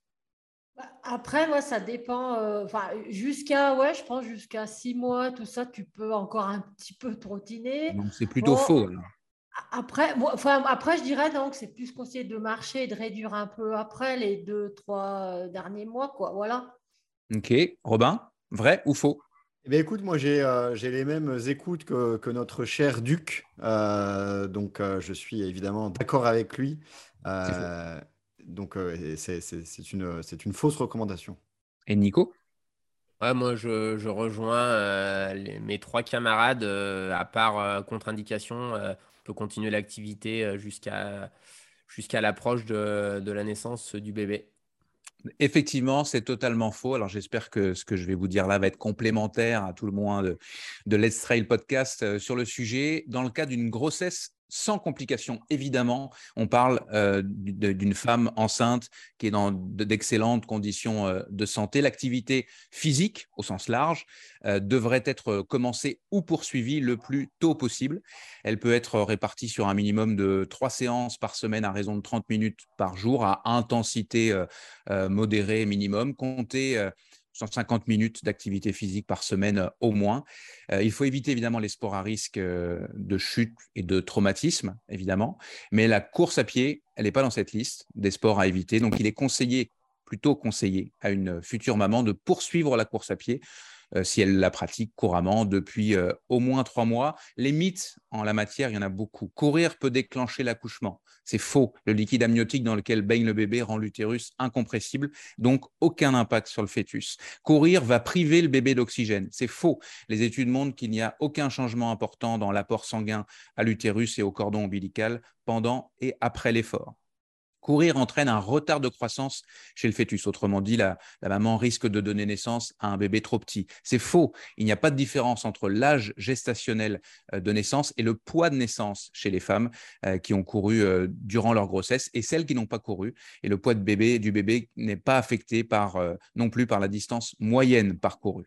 Courir entraîne l'incontinence de la future mère. C'est faux aussi. Une étude a été menée sur des femmes athlètes enceintes comparées à des femmes enceintes qui ne courent pas il n'y a aucune différence significative. La course à pied n'est pas un sport qui va augmenter le risque à devenir incontinente. Enfin, courir entraîne un périnée trop serré pour accoucher, bah, c'est faux, évidemment. Une étude de 2019 qui a comparé, là encore, des femmes enceintes qui ont couru pendant leur grossesse et des femmes enceintes qui n'ont pas couru, euh, a constaté que dans le premier groupe, il n'y avait euh, pas plus recours à l'épisiotomie, à l'utilisation d'instruments pour sortir le bébé ou à la lacération euh, pyrénéale. Bref, tout ça, c'est que des mythes. Vous êtes enceinte, vous êtes coureuse et en bonne santé, je précise bien en bonne santé, je ne suis pas médecin, en restant à l'écoute de vos sensations surtout et en lien avec votre médecin, vous pouvez normalement continuer de courir sans risque et de courir a priori même longtemps. Je ne rentre pas évidemment dans les détails ici, j'espère que l'information essentielle est passée et surtout je vous renvoie au livre de la clinique euh, du coureur, La santé par la course à pied. C'est une Bible euh, pour les coureurs, je le dis le plus sincèrement du monde du monde. Tous les sujets euh, y passent. C'est à la fois pointu et vulgarisé.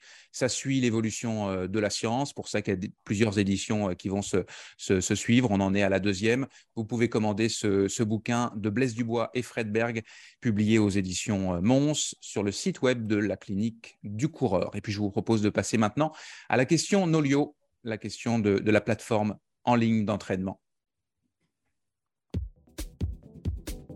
La question Nolio.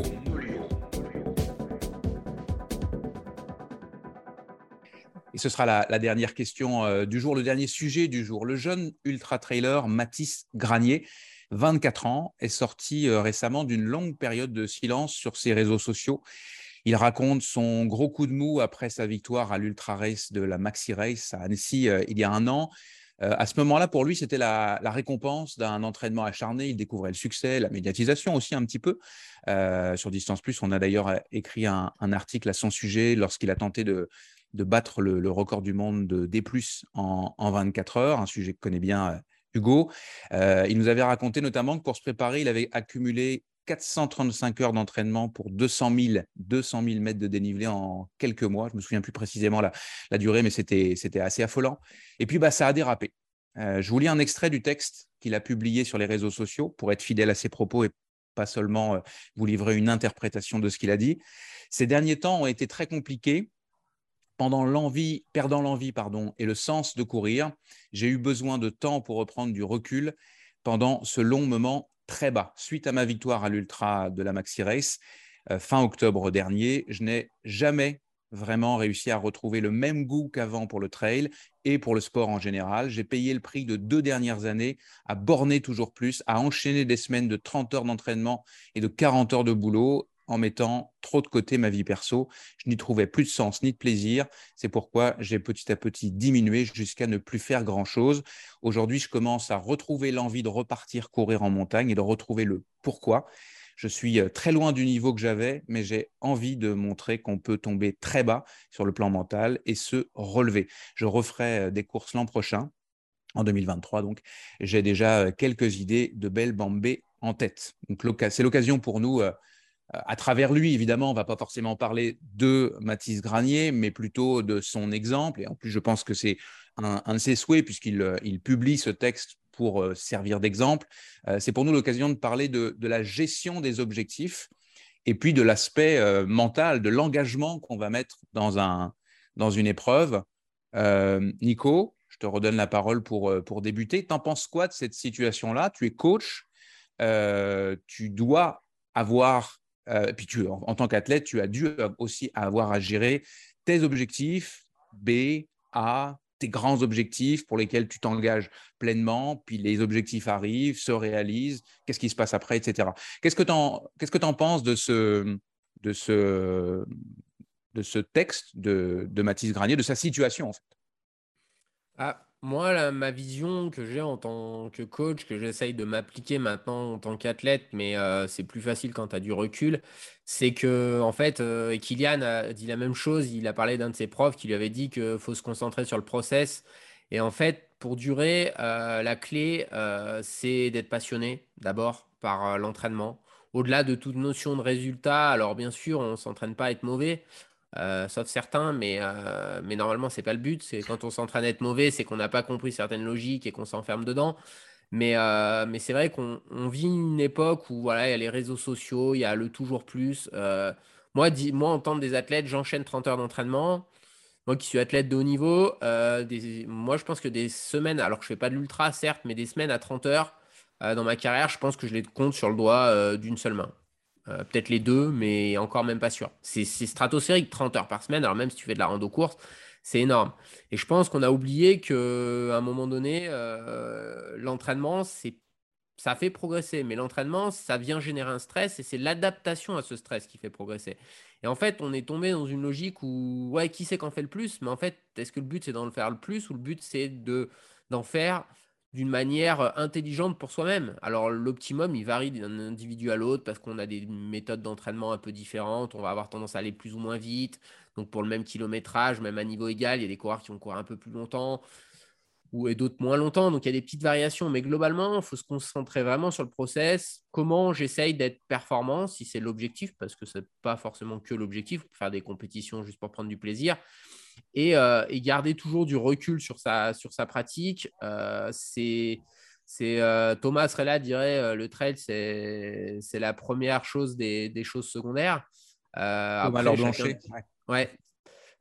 chacun fait ce qu'il veut. Moi, c'est devenu le sport un peu le centre de ma vie. Mais, mais voilà, j'ai connu quelques périodes de blessures. bah, quand je ne peux pas faire de sport, je ne peux pas faire de sport. Tu vois, ce n'est pas, pas très grave. Et, et je pense qu'après, c'est pas hum, c'est pas non plus qu'un échec parce qu'on a aussi le droit d'avoir des, idées différentes dans la vie et d'arrêter de faire du sport, de recommencer. voilà, c'est plus être heureux, je crois, avant tout quand tu pratiques. Après, tu as le droit d'arrêter. Il faut pas non plus t'enfermer, tu vois, dans cette, euh, identification au statut, par exemple, d'athlète euh, élite. Voilà, euh, moi, des fois, je me questionne. j'aime, mais je le dis souvent, j'aime presque plus la vie du sportif de haut niveau que la compétition en elle-même. Moi, demain, euh, si j'étais sûr de pouvoir continuer à vivre comme je vis sans faire de compétition, j'en ferais sûrement quelques-unes parce que j'aime bien ça. En ce moment, je suis hyper motivé pour préparer le championnat du monde, mais tout le temps répéter des préparations, bah ouais, non, moi, ce que j'aime, c'est faire du sport, euh, passer 3-4 euh, heures dehors par jour et puis, et puis se sentir vivant parce que parce que c'est ça qui, pour moi, m'intéresse dans le sport au-delà de la performance. Et puis à la limite, tu peux même juste enfiler un, un chandail de l'équipe de France, puis tu vas courir dans le Trièvre et t'es bien. Ouais, mais puis en plus, tu vois, finalement, je critique un peu les réseaux, mais tu vois, euh, Strava là-dessus, je trouve que si c'est bien utilisé, c'est aussi marrant parce que ça te permet de faire la compète, tu te testes dans une bosse, euh, hop, euh, tu montes la bosse à fond. en vélo, c'est encore plus compétitif parce qu'il y a moins de, il y a moins de possibilités. Et tout de suite, tu dis, ah, bah voilà, je me, si tu vas sur faire un grand col des Alpes où le Tour de France est passé, bah, poum, sans faire de compétition, tu vois direct où tu te situes par rapport au niveau mondial. Donc, ça, a aussi des intérêts, mais c'est, je pense, avant tout le fait de ne pas trop s'identifier à ça qui conduit les gens à s'enfermer là-dedans. Et à un moment donné, ouais, la chute, elle est parfois un peu compliquée. Quoi. Hugo, tu nous fais des faces assez rigolotes. pour ceux qui écoutent en mode podcast, ne te, malheureusement, te ratent. dommage, hein, je me suis tout au long. Ouais, mais je pense que euh, si, j'avais le temps, je ferais un montage de toutes tes petites faces, c'est assez rigolo. Euh, ouais, fais ça. mais j'écoutais Nico, je, bois ses paroles à chaque fois que l'intendant du Trièvre euh, s'exprime, toujours intéressant. Toi, es un, oh, je, te, je, te, niaise un petit peu avec ça régulièrement, mais euh, es un, tu étais un bornard, un peu comme hmm. Matisse, et tu as parlé tout à l'heure de ta fougue de, de jeune trailer. Mathis est jeune et je pense que ça, c'est une notion importante à, mettre dans le débat, la jeunesse, le manque d'expérience d'une certaine manière, qu'on soit bon ou pas bon, enfin performant ou pas performant. Euh, T'en penses quoi euh, Est-ce que c'est quelque chose dans lequel tu aurais pu tomber toi aussi? Et c'est quoi les, les, outils dont, dont, parlait Nico notamment euh, pour, euh, pour ne pas tomber là-dedans? Parce que c'est bien, c'est bien de, de, savoir qu'il ne faut pas tomber là-dedans, mais comment on fait pour, pour ne pas tomber là-dedans et se dire qu'on a on a peut-être trop borné, alors qu'on a envie de ça. Il faut avoir une meuf et des enfants, c'est encore pire. ouais, mais en, ce moment, enfin, dans notre génération, à la jeune vingtaine, c'est quand même, c'est quand même l'exception. Ben deux alors. Ouais, non. Non, non, mais Mathis, euh, je, je, vois exactement comment il a fait. En fait, le gars, tu vois, il se met, il se met à courir, euh, puis il pratique tout. Hein. il pratique le vélo, le ski. Euh, ce qui fait que quand en fait il a un petit peu moins envie de courir, bah, derrière il va faire du vélo, l'hiver il va skier, tout ça. Il croise. Pire que ça, il allait en vélo avec les skis accrochés dessus, skier, et il redescendait en vélo. Et le gros problème, c'est la descente. Il se caillait, enfin, c'était terrible.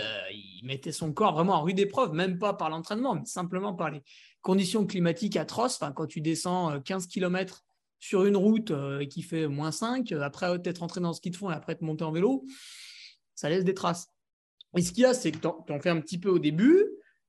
Vu que tu adores ça, tu en fais de plus en plus. Plus tu en fais, plus tu es adapté. Donc, tu as moins de courbatures, tu as moins de fatigue, tu as moins de ceci, tu as moins de cela. Et par contre, hormonalement, bah, tu commences à chuter, chuter, chuter. Et puis, à un moment donné, il y a le point de rupture. Et puis, le point de rupture, bah, ça y est, il l'a atteint. Et ça, ça s'appelle le surentraînement. Ouais, et du coup, je pense que ça, doit se mesurer. Hein, si on fait des suivis, bon, après, c'est un peu chiant, hein, c'est des prises de sang, ça coûte un peu cher et tout.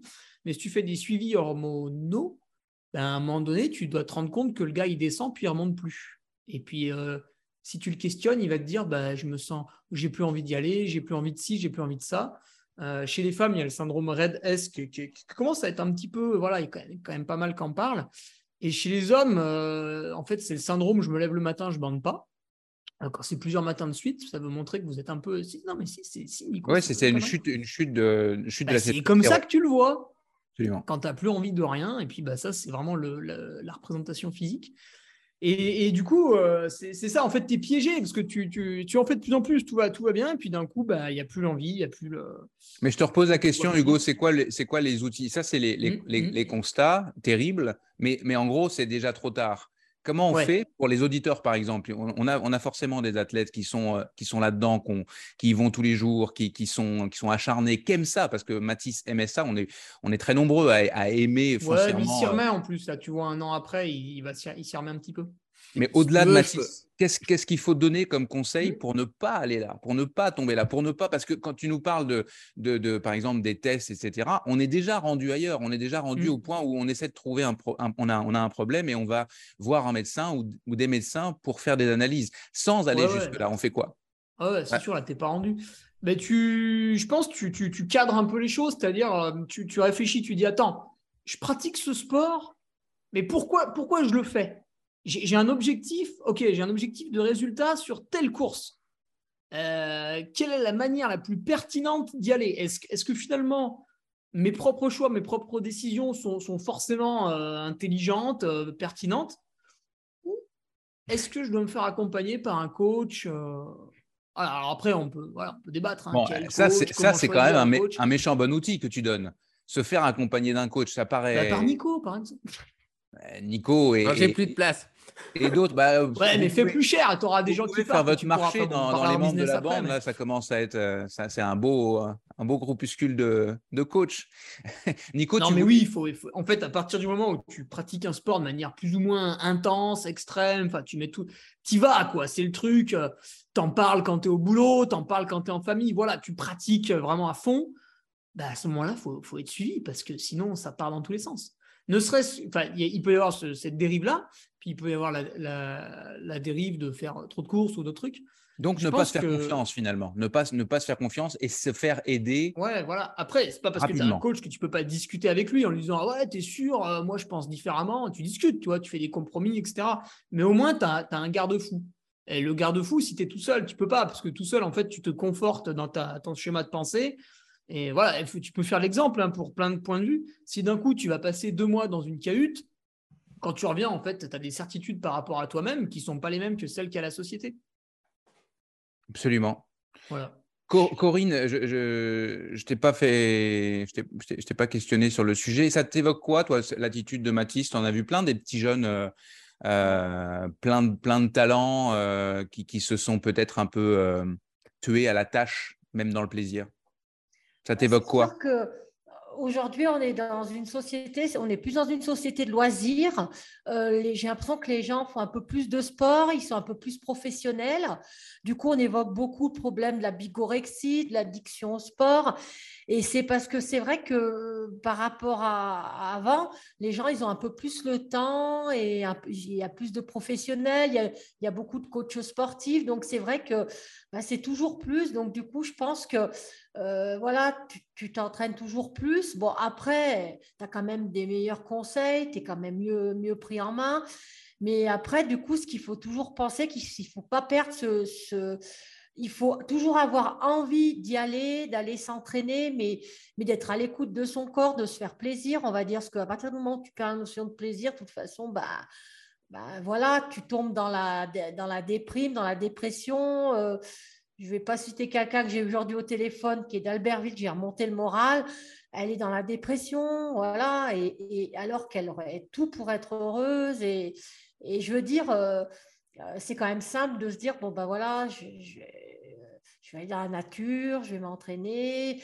Euh, c'est peut-être aussi parce que voilà, on a plus de temps, donc plus de moyens, plus de plus, plus, toujours plus. Et du coup, je vois qu'en même temps, ben, les jeunes, des fois, ils, ben, voilà, c'est toi, toi, toi, tu es déjà tombé là-dedans dans, au cours de ta carrière? Parce que l'impression que tu nous donnes, c'est que es, toi aussi, tu es tout le temps à la montagne, etc. Donc j'imagine que, je ne sais pas si tu es euh, bigorexique, mais l'activité euh, physique fait totalement partie de ton quotidien. Est-ce que tu es tombé là-dedans? Est-ce que tu as, est -ce as, est as eu cette, euh, ces difficultés-là avec la, trop de pratique? Non, non, parce que du coup, bah, moi, j'avais des boulots qui me rythmaient, donc j'y allais le matin ou le soir, et puis euh, j'y allais toujours avec une motivation, j'y allais, quoi. Et peut-être le enfin, je ne vais pas reprocher, mais en fait, moi, je suis une autodidacte, j'ai jamais eu de, coach ou d'entraîneur, et en fait, euh, j'ai toujours gardé une motivation intacte, quoi, comme ça, parce que je suis quelqu'un qui, a toujours eu une envie d'être dehors, et, et je n'ai pas connu ce euh, voilà, euh, ça, quoi, de, de, de, dépressions par rapport au sport. Voilà. J'ai connu de la dépression dans d'autres domaines, mais pas par rapport au sport. Voilà. Le sport t'a plus sauvé que. oui, ah oui, oui, moi, c'est le sport qui m'a sauvé dans beaucoup de domaines. Le sport, pour moi, ça a été euh, salvateur, comme on dit, ça m'a sauvé, ça m'a aidé. Voilà. Robin alors, tu connais peut-être Mathis, vous êtes tous les deux d'Annecy. Alors, ça ne veut pas dire que tu connais tout le monde non plus, mais bon, J'imagine que tu sais qui c'est. est-ce que tu as, quelque chose à ajouter à cette discussion fort intéressante? Oui, Mathis, je ne le connais pas personnellement et on va dire d'un point de vue un petit peu médical, euh, scientifique, je crois que mes trois, euh, mes trois comparses ont, bien parlé encore une fois. Euh, là, ce que je vais dire, c'est absolument pas médical et c'est surtout ce qu'il ne faut pas faire. Mais paradoxalement, moi, en tant qu'un peu vieux père castor du trail, j'adore les histoires de mecs qui explosent. quoi. j'adore les Kuprika qui font 1000 miles en 5 semaines pour préparer l'allée de ville. 1000 miles en 5 semaines, ça fait 320 bornes par semaine. Euh, enfin, je veux dire, après, euh, ah ben, c'est bizarre, j'ai le pied cassé, euh, je comprends, je comprends pas, mon plateau tibial, il est cassé, quoi. Et, et moi, juste d'un point de vue un peu storytelling, histoire, alors c'est un peu dégueulasse de dire ça, mais moi, ça me fait rêver, en fait ça me fait rêver de voir un, un, Kuprika euh, se briser les os euh, après avoir gagné la, la, Ville. Ça me fait rêver de voir un Kai Skaggs complètement partir en espèce de burn-out euh, sportif après avoir gagné la Hard Rock à 23 ans, 23h23. donc juste d'un point de vue storytelling histoire, je trouve qu'il y a des très belles histoires de gens qui ont complètement explosé. À ne pas reproduire chez vous, mais ça fait quand même des belles histoires et ça fait des beaux papiers. Quoi. Mais c'est ça, on est dans, on est dans l'histoire et on est aussi dans l'histoire, euh, enfin, euh, au-delà de l'humour, etc., on peut s'inspirer quand même de, ce qu'il ne faut éventuellement euh, pas faire. Et puis, tu parles d'Anton, mais ça fait un peu comme des Kylian et, ce genre de, personnalité-là, on est dans des exceptions aussi. On a, on a, on a... Nico, tu, je t'ai un peu coupé la parole tout à l'heure, tu voulais compléter sur le, sur le sujet du surentraînement? Ouais, bah, ce que disait Hugo, c'est vrai, c'est que soit tu as une, voilà, une appétence pour l'entraînement, pour, pour la compréhension, mais c'est vrai que ce que, ce que dit Hugo, euh, c'est pas ce qu'il disait, c'est pas forcément trop tard. Hein. Euh, tu vois, le, moi, j'ai parlé de moi parce que c'est sur moi que j'ai le plus de retours, mais Tu vois, par exemple, euh, quand je m'entraîne, il y a une première phase où je vais super bien dormir la nuit, tu vois, je vais me sentir fatigué, je vais me coucher, je, dors super bien, je dors profondément. Puis il y a un deuxième stade où je m'entraîne plus encore, tu vois, et puis là, je dors de moins en moins. Et ça, c'est un truc, pendant longtemps, j'y ai pas trop prêté attention, et maintenant, je me rends compte euh, que, en fait, quand je commence à être là, c'est oulala, attention, là, tu. Parce que, en fait, on n'est pas euh, surentraîné ou pas surentraîné. Il y a des stades où on commence à avoir de la surcharge et, et, euh, et on passe pas tout complètement au surentraînement. D'ailleurs, le surentraînement, le vrai surentraînement, ça peut être six mois, un an pour s'en mettre. Les gens parce Voire pas du tout. Hein. Il y a des Voire pas du tout. Euh, on a un exemple d'un coureur, euh, Hugo qui connaît un peu le vélo, de la FD, qui est à la FDJ, euh, qui a été deux fois champion de France, Arthur Vichot, qui a fini dans un syndrome tellement marqué qu'ils ont fait tout ce qui était possible. Ils n'arrivaient pas à le ah, remettre. il y avait Emilien Vianney aussi. Ouais, ils ont, ils, ont, ils ont dû arrêter leur carrière. Ils en ont cramé hein, du bonhomme. Hein. Alors, jusqu'à présent, on était un peu épargné par ça. Souvent, dans les sports euh, comme les nôtres, et Robin, c'est ce qu'il dit avec euh, Anton, c'est que souvent, comme c'est très traumatique la course à pied, tu as, tu as des blessures qui t'arrêtent. Mais on se rend compte que maintenant, avec des athlètes, bah, comme par exemple Kylian, qui ont couru très tôt dans leur carrière, euh, ils sont très adaptés. Donc, c'est pas sûr que ça casse avant de tomber dans des, dans des déséquilibres hormonaux, ce, ce genre de choses. Et après, il y a des outils, il y a la variabilité de la fréquence cardiaque. C'est vrai que la technologie, ça a du bon là-dessus, c'est assez simple. Mais bon, déjà, suivre sa fréquence cardiaque, suivre, euh, se tester régulièrement. Par exemple, à l'entraînement, euh, on ne doit pas trop régresser. Quand on régresse de manière euh, sur une longue durée, c'est pas bon signe. C'est-à-dire que oui, alors bien sûr, si tu vas essayer de faire ton record du KV après t'être enquillé 3 euh, ou 4 heures de, navette en montée-descente ou après avoir fait 6 heures de randonnée, euh, de rando-course un peu active, évidemment. Mais par contre, euh, si après t'être reposé une semaine après avoir fait ça, de nouveau, tu es bien en dessous de tes standards, c'est que là, il faut se poser des questions et toujours se rappeler que bah, pour être performant, déjà, il faut, faut être quand même apte à produire de la performance et les gens sous-entraînés peuvent produire des bonnes performances. Alors peut-être pas leur optimal, mais pas si loin que ça, alors que les gens surentraînés vont toujours sous-performer. Et ça, je pense que c'est toujours quelque chose qu'il faut garder à l'esprit. Alors après, quand on parle de très haut niveau, peut-être qu'on peut prendre des risques, peut-être que des fois, on peut jouer avec la ligne rouge. Moi, ça m'est arrivé, je pense, d'avoir été dans ces situations-là. Alors pas du vrai surentraînement, mais de la vraie surcharge. Après, voilà, je sais en conscience. Si c'est en conscience, c'est les choses sont un peu bah, différentes. voilà, avec, du recul, je me suis dit, euh, quand j'ai eu ma fracture de maladie, tout le monde m'a dit, t'en as trop fait. Bah ouais, mais en fait, euh, moi, mon objectif, c'était d'être champion du monde. Tu ne deviens pas champion du monde en restant dans ton canapé. Alors évidemment que je ne le suis pas devenu en ayant une fracture de fatigue, que si j'en avais fait moins, j'aurais eu une chance de prendre le départ. Voilà, après, ça fait partie de l'expérience. On, en tire, on en tire toujours du positif sur la compréhension de soi. Mais voilà, il y a pas mal d'outils, mais je pense quand même que se faire encadrer et puis avoir un œil extérieur, même quand on est compétent, et on le voit, hein, des gens qui sont coach, mais qui ont aussi un coach, parce que voilà, c'est pas toujours facile d'être objectif avec soi-même. On, le voit dans le sport, mais dans tous les domaines de la vie. quoi. L'outil dont tu parlais, euh, la, fréquence cardiaque, le suivi de la fréquence cardiaque, c'est quelque chose qu'on peut tous faire. Hein. On, pas, c'est pas, euh, c'est pas compliqué de, suivre sa fréquence cardiaque. On est d'accord. Ouais, alors la fréquence cardiaque, c'est pas forcément facile à analyser parce que tu peux avoir une baisse euh, de ta fréquence cardiaque de repos plutôt parce que tu progresses ou plutôt parce que tu es fatigué. Mais, la, le, suivi, longue durée qui est intéressant. Ouais, le suivi de la VFC, c'est pas non plus si compliqué que ça à faire. Euh, voilà, alors après, c'est une routine à mettre en place. Tu peux faire ça au lever. Et euh, il y a des applis euh, pour, je pense que la plupart des gens qui ont des cardio aujourd'hui, ils ont des cardio qui font ça. Et voilà, voir, euh, ça donne déjà une tendance, tu vois. Moi, c'est toujours un faisceau aussi d'indices. C'est-à-dire que si tu as un indice qui te dit que tu pas bien et tous les autres indices qui te disent que tu es bien, bah, tu vas dire, OK, je suis bien. Par contre, si ah bah là je me sens un peu fatigué le matin, j'ai du mal à me mettre en route, je, ne dors pas bien la nuit. Et puis ah bah là tiens la VFCM dit que je suis vraiment fatigué, puis j'ai des mauvaises sensations sur les séances. Bon bah là à un moment donné c'était dans le déni si tu te dis pas, ah, tiens, il y a un problème, il faudrait que je me repose. Quoi. Mmh bon, on a beaucoup parlé du surentraînement. Je trouve que le sujet est très intéressant et on le boucle ici. On a moins parlé d'une des autres euh, fenêtres qui était, euh, que j'avais ouvertes tout à l'heure sur les objectifs, la gestion des objectifs. Mais on y reviendra euh, dans, un prochain épisode de, la bande des plus, assurément. Je pense que le sujet est pas mal, pas mal complet entre guillemets euh, sur le, surentraînement en tout cas. Et puis bien sûr, bah, on, va, on va souhaiter un, bon rétablissement à, Mathis, puis surtout de, meilleures heures, même si euh, s'il continue à, comment dire à, se surentraîner, ça fera le, les plaisirs de, Robin et de belles histoires à raconter dans l'avenir.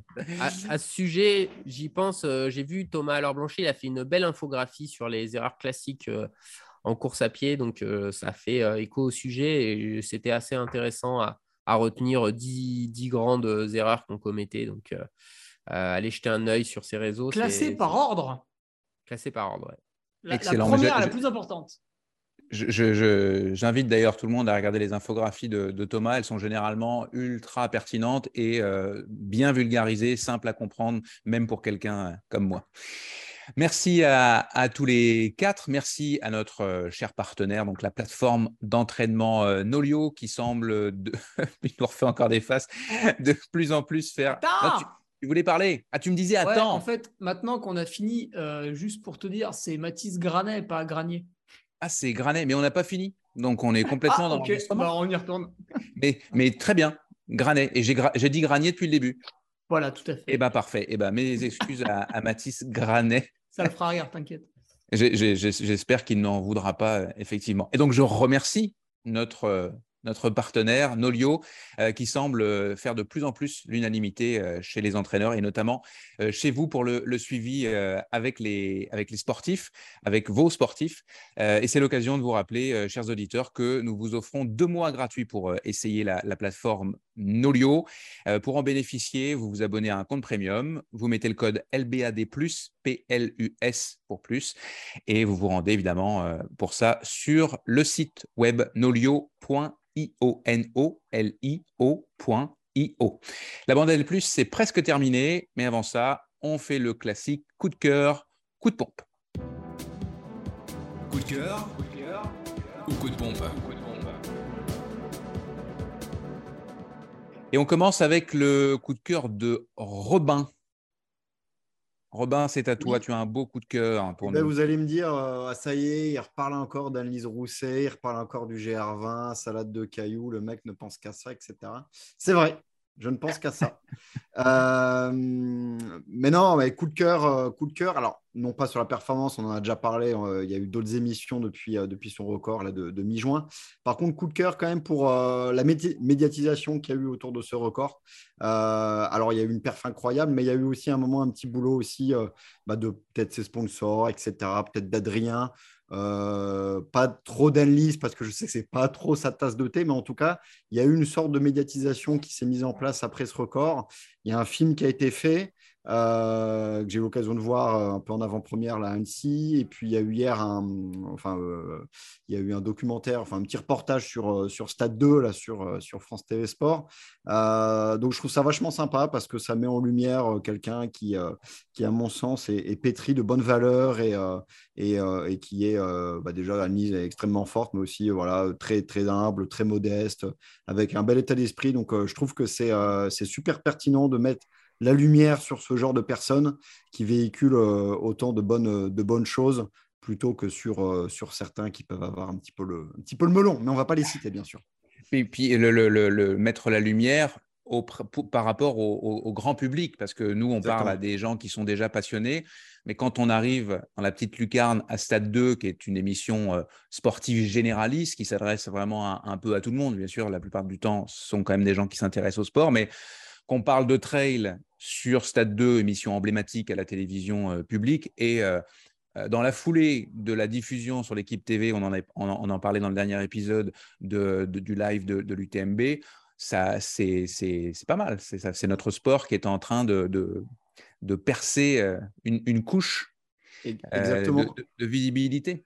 Exactement. Et puis là, il t'a passé juste, je trouve, avec quelqu'un qui, euh, qui, véhicule vraiment de, de, belles choses sur notre sport. Donc, euh, je trouve que ça fait une super publicité euh, à la fois pour la, la salade de cailloux qu'elle gère 20 et puis même plus largement pour, pour notre sport. Donc, c'est et, le sport, et le sport féminin au, sens large. Et puis Annelise Rousset, on la retrouvera. tu la retrouveras d'ailleurs, toi aussi au Grand Raid de la Réunion, puisque, sauf erreur de ma part, elle est toujours dans le, au départ, a priori, de, de, la, diagonale des fous. Nico, un coup de cœur pour toi aussi, pour un petit Suisse qui monte. Ouais, bon, il monte depuis un petit moment, hein, mais euh, pour Rémi Bonnet qui a, qui a gagné euh, la manche des, Golden sur euh, Pikes Peak Ascent. alors, il s'était bien débloqué deux, trois jours avant en prenant le, le record de l'incline, qui est une partie, je crois que c'était 600 mètres de dénive avec des marches, des marches, des marches et encore des marches. Euh, il a piqué le record à Joe Gray, qui était aussi sur la course, donc il a dû un peu l'énerver, tu vois, deux, trois jours. Un monstre de la course en montagne, Joe Gray. Ouais, champion du monde euh, à plusieurs reprises de, course en montagne. Et, euh, donc, connaissant Joe, ça a dû un petit peu l'agacer et il a brillamment triomphé derrière devant Daniel Ossens et Joe Gray, justement, troisième. Voilà, une belle, belle victoire pour Rémi qui, a toujours, je trouve, un peu du mal à transformer euh, son talent immense qu'il a, euh, qu'il a en montée euh, sur, la plupart des manches parce que c'est pas, pas, pas un mauvais descendeur, mais je pense qu'il descend pas au niveau des, tout meilleurs du monde. Mais voilà, il est, il est vraiment impressionnant. Il a battu de manière officieuse le record du monde, enfin le record du KV de Fully. Robin connaît peut-être le chrono, 28 quelque chose, 50, non? Ouais, c'est ça, ça doit être 28, 28, 51. Enfin, il est juste sous le record de, Philippe Gotch qui lui l'avait fait en, course. Donc, j'ai discuté un petit peu avec Rémi et apparemment, il reviendrait du côté de Fuy, là en Suisse, pour, pour le cette fois-ci en course, pour, pour officialiser, exactement. est-ce qu'on peut considérer, est-ce que vous considérez que Rémi Bonnet est le meilleur grimpeur en trail aujourd'hui au monde? A vu ce qu'il fait en, en, course d'alpinisme, de ski alpinisme aussi. Euh, ouais, ça fait partie. Euh, je sais pas si c'est le meilleur. Euh, ça dépend du profil aussi. Je pense que si c'est moins raide, il y a certains Kenyans qui sont très forts aussi. Mais et ouais, c'est clairement du, très très haut niveau mondial. Et mais même à vélo, hein, il a des, des, watts de, de fou. Hein. C'est un, un, grimpeur assez exceptionnel. Après, il y a un moteur souvent d'exception chez les coureurs de ski, alpinisme, euh, je pense lié à l'activité euh, qui demande beaucoup de force et donc beaucoup de, consommation d'oxygène. Mais euh, ouais, c'est impressionnant. Je me rappelle les Golden, moi, ils jouaient sur la finale en 2020, ils jouaient, il y avait un maillot du meilleur grimpeur, donc ils jouaient ça. Et, je crois que c'est la troisième étape. Il a fait le départ plus ou moins avec moi. On était, il était un petit peu derrière moi au pied de la bosse. Et là, il est passé à une allure. Je me suis dit, mais je me suis dit, c'est pas possible. Et on était déjà assez loin de la tête de course. Et en fait, en haut de la bosse, il était revenu sur la tête de course. Donc après, il a fini moins vite. Mais ouais, en montée, c'est vraiment impressionnant.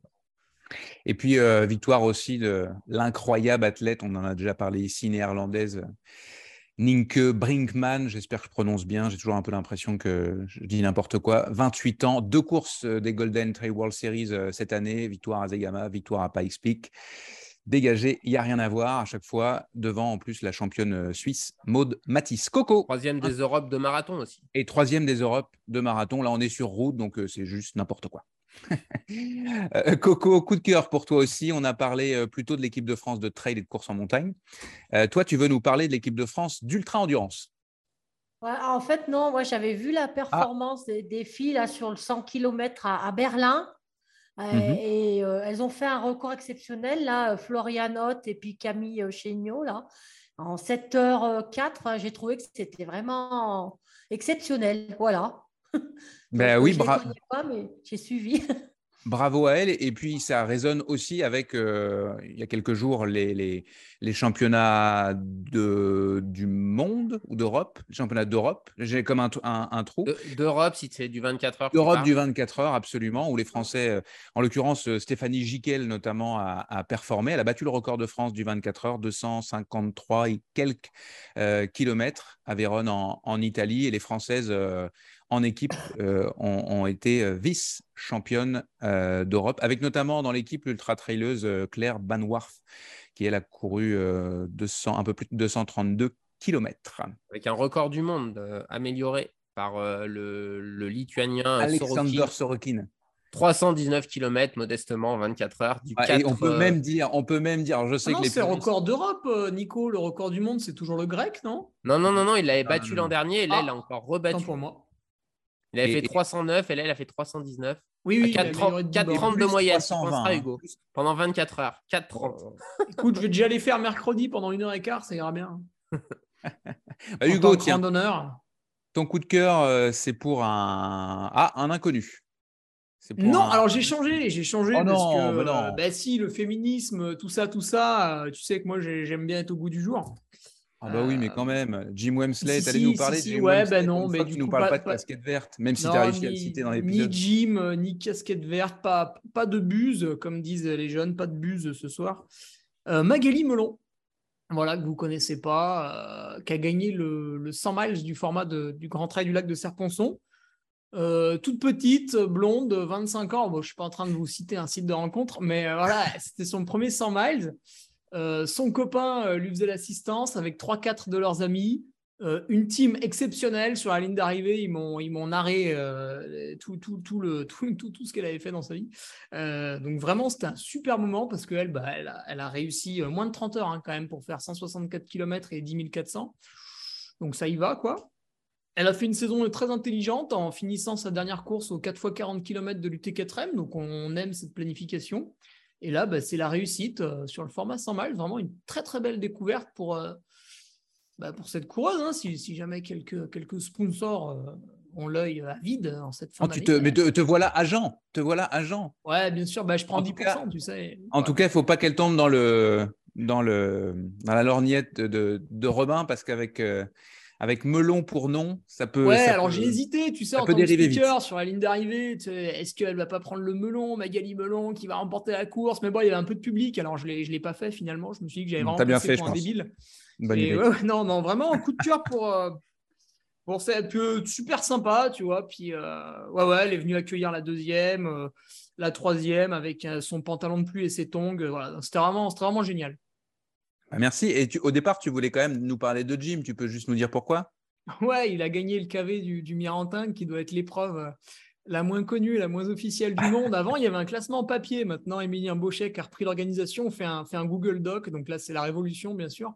Mais ouais, ouais Jim, non seulement il a gagné, mais il a battu le record de Xavier Gachet, qui est, quand même plutôt un bon sportif. Donc, euh, trois semaines après l'UTMB, il faut y aller quand même. hein. Quand tu vois comme il a fini, euh, visiblement, ça va mieux. Allez, Les spécialistes m'ont dit ça vaut 30 minutes à Fouly. ah, ils connaissent. Je pense qu'on a le même spécialiste, c'est un, c'est un, un monsieur qui commence par, euh, par Jean-Louis qui finit par balle, non? Exactement. Célèbre entraîneur. Je termine. Je termine avec un, coup de cœur, moi aussi rapide. euh, enfin, c'est même plutôt une recommandation euh, pour euh, la web série Dans la Matrice de l'équipe Silas Matrix que dirige le duo Thomas Janichon et Simon Gosselin. Je ne sais pas si vous l'avez déjà regardé. Ils produisent eux-mêmes ce documentaire sur leurs athlètes. Alors là, on parle de Baptiste Chassagne, Anthony Felbert, Anaïs Sabrier, Élise Poncet ou encore Lucille Germain et, bien d'autres athlètes de, de très haut niveau et qui vont qui promettent dans les années à venir. Alors, on peut évidemment imaginer que c'est une opération un, un peu de com euh, où, tout le monde est beau et, merveilleux. Alors oui, évidemment, c'est euh, un peu de la communication. En tout cas, c'est une logique de communication, mais je dirais une logique de communication euh, intelligente. Il y a un vrai projet de montrer euh, l'envers du décor euh, d'une évolution euh, d'athlète. Euh, on voit le beau, on voit les victoires, mais on voit aussi le dur, les passages à vide, euh, les échecs, parfois les gros échecs, la partie sombre euh, du sport de haut niveau. C'est cette transparence-là qui, moi, personnellement, me, touche, je la trouve formidable. Et euh, personnellement, j'affectionne le, travail technique des vidéastes et euh, des monteurs. Le travail est vraiment d'une grande qualité. Donc, on retrouve, euh, vous pouvez retrouver dans la matrice facilement sur YouTube. Et si vous aimez, vous avez des heures de plaisir en perspective parce qu'on en est déjà à la troisième saison. Et j'ai vu tout à l'heure que le dernier épisode est sorti récemment. C'est sur l'UTMB. Je ne l'ai pas encore vu, mais je vais, je vais corriger ça très rapidement. Donc, vous pouvez aller voir. C'est pas tout rose, mais ça vaut vraiment, vraiment la peine.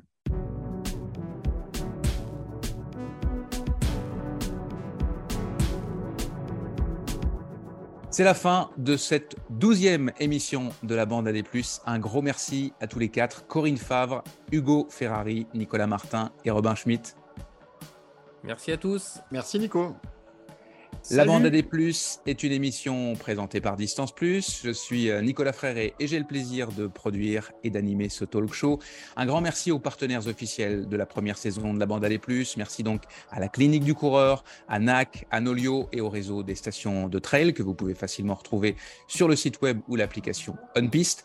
Le design sonore de la bande AD+, est signé Lucas Aska Enessi et la couverture de l'émission est l'œuvre de Mathieu Forichon de Desbosses et des Bulles. Et puis l'émission est réalisée techniquement à distance depuis euh, Montréal au Québec par les productions Arborescence. Merci à Laurie Beck qui était aujourd'hui aux manettes et qui fignole l'enregistrement juste avant la diffusion. Merci aussi à Nicolas Rodi et merci à vous, comme d'habitude, chers web spectateurs et chers auditeurs, de nous suivre et de nous écouter ou de nous écouter. On se retrouve dans 15 jours avec une petite annonce à la clé. À plus dans la bande à plus.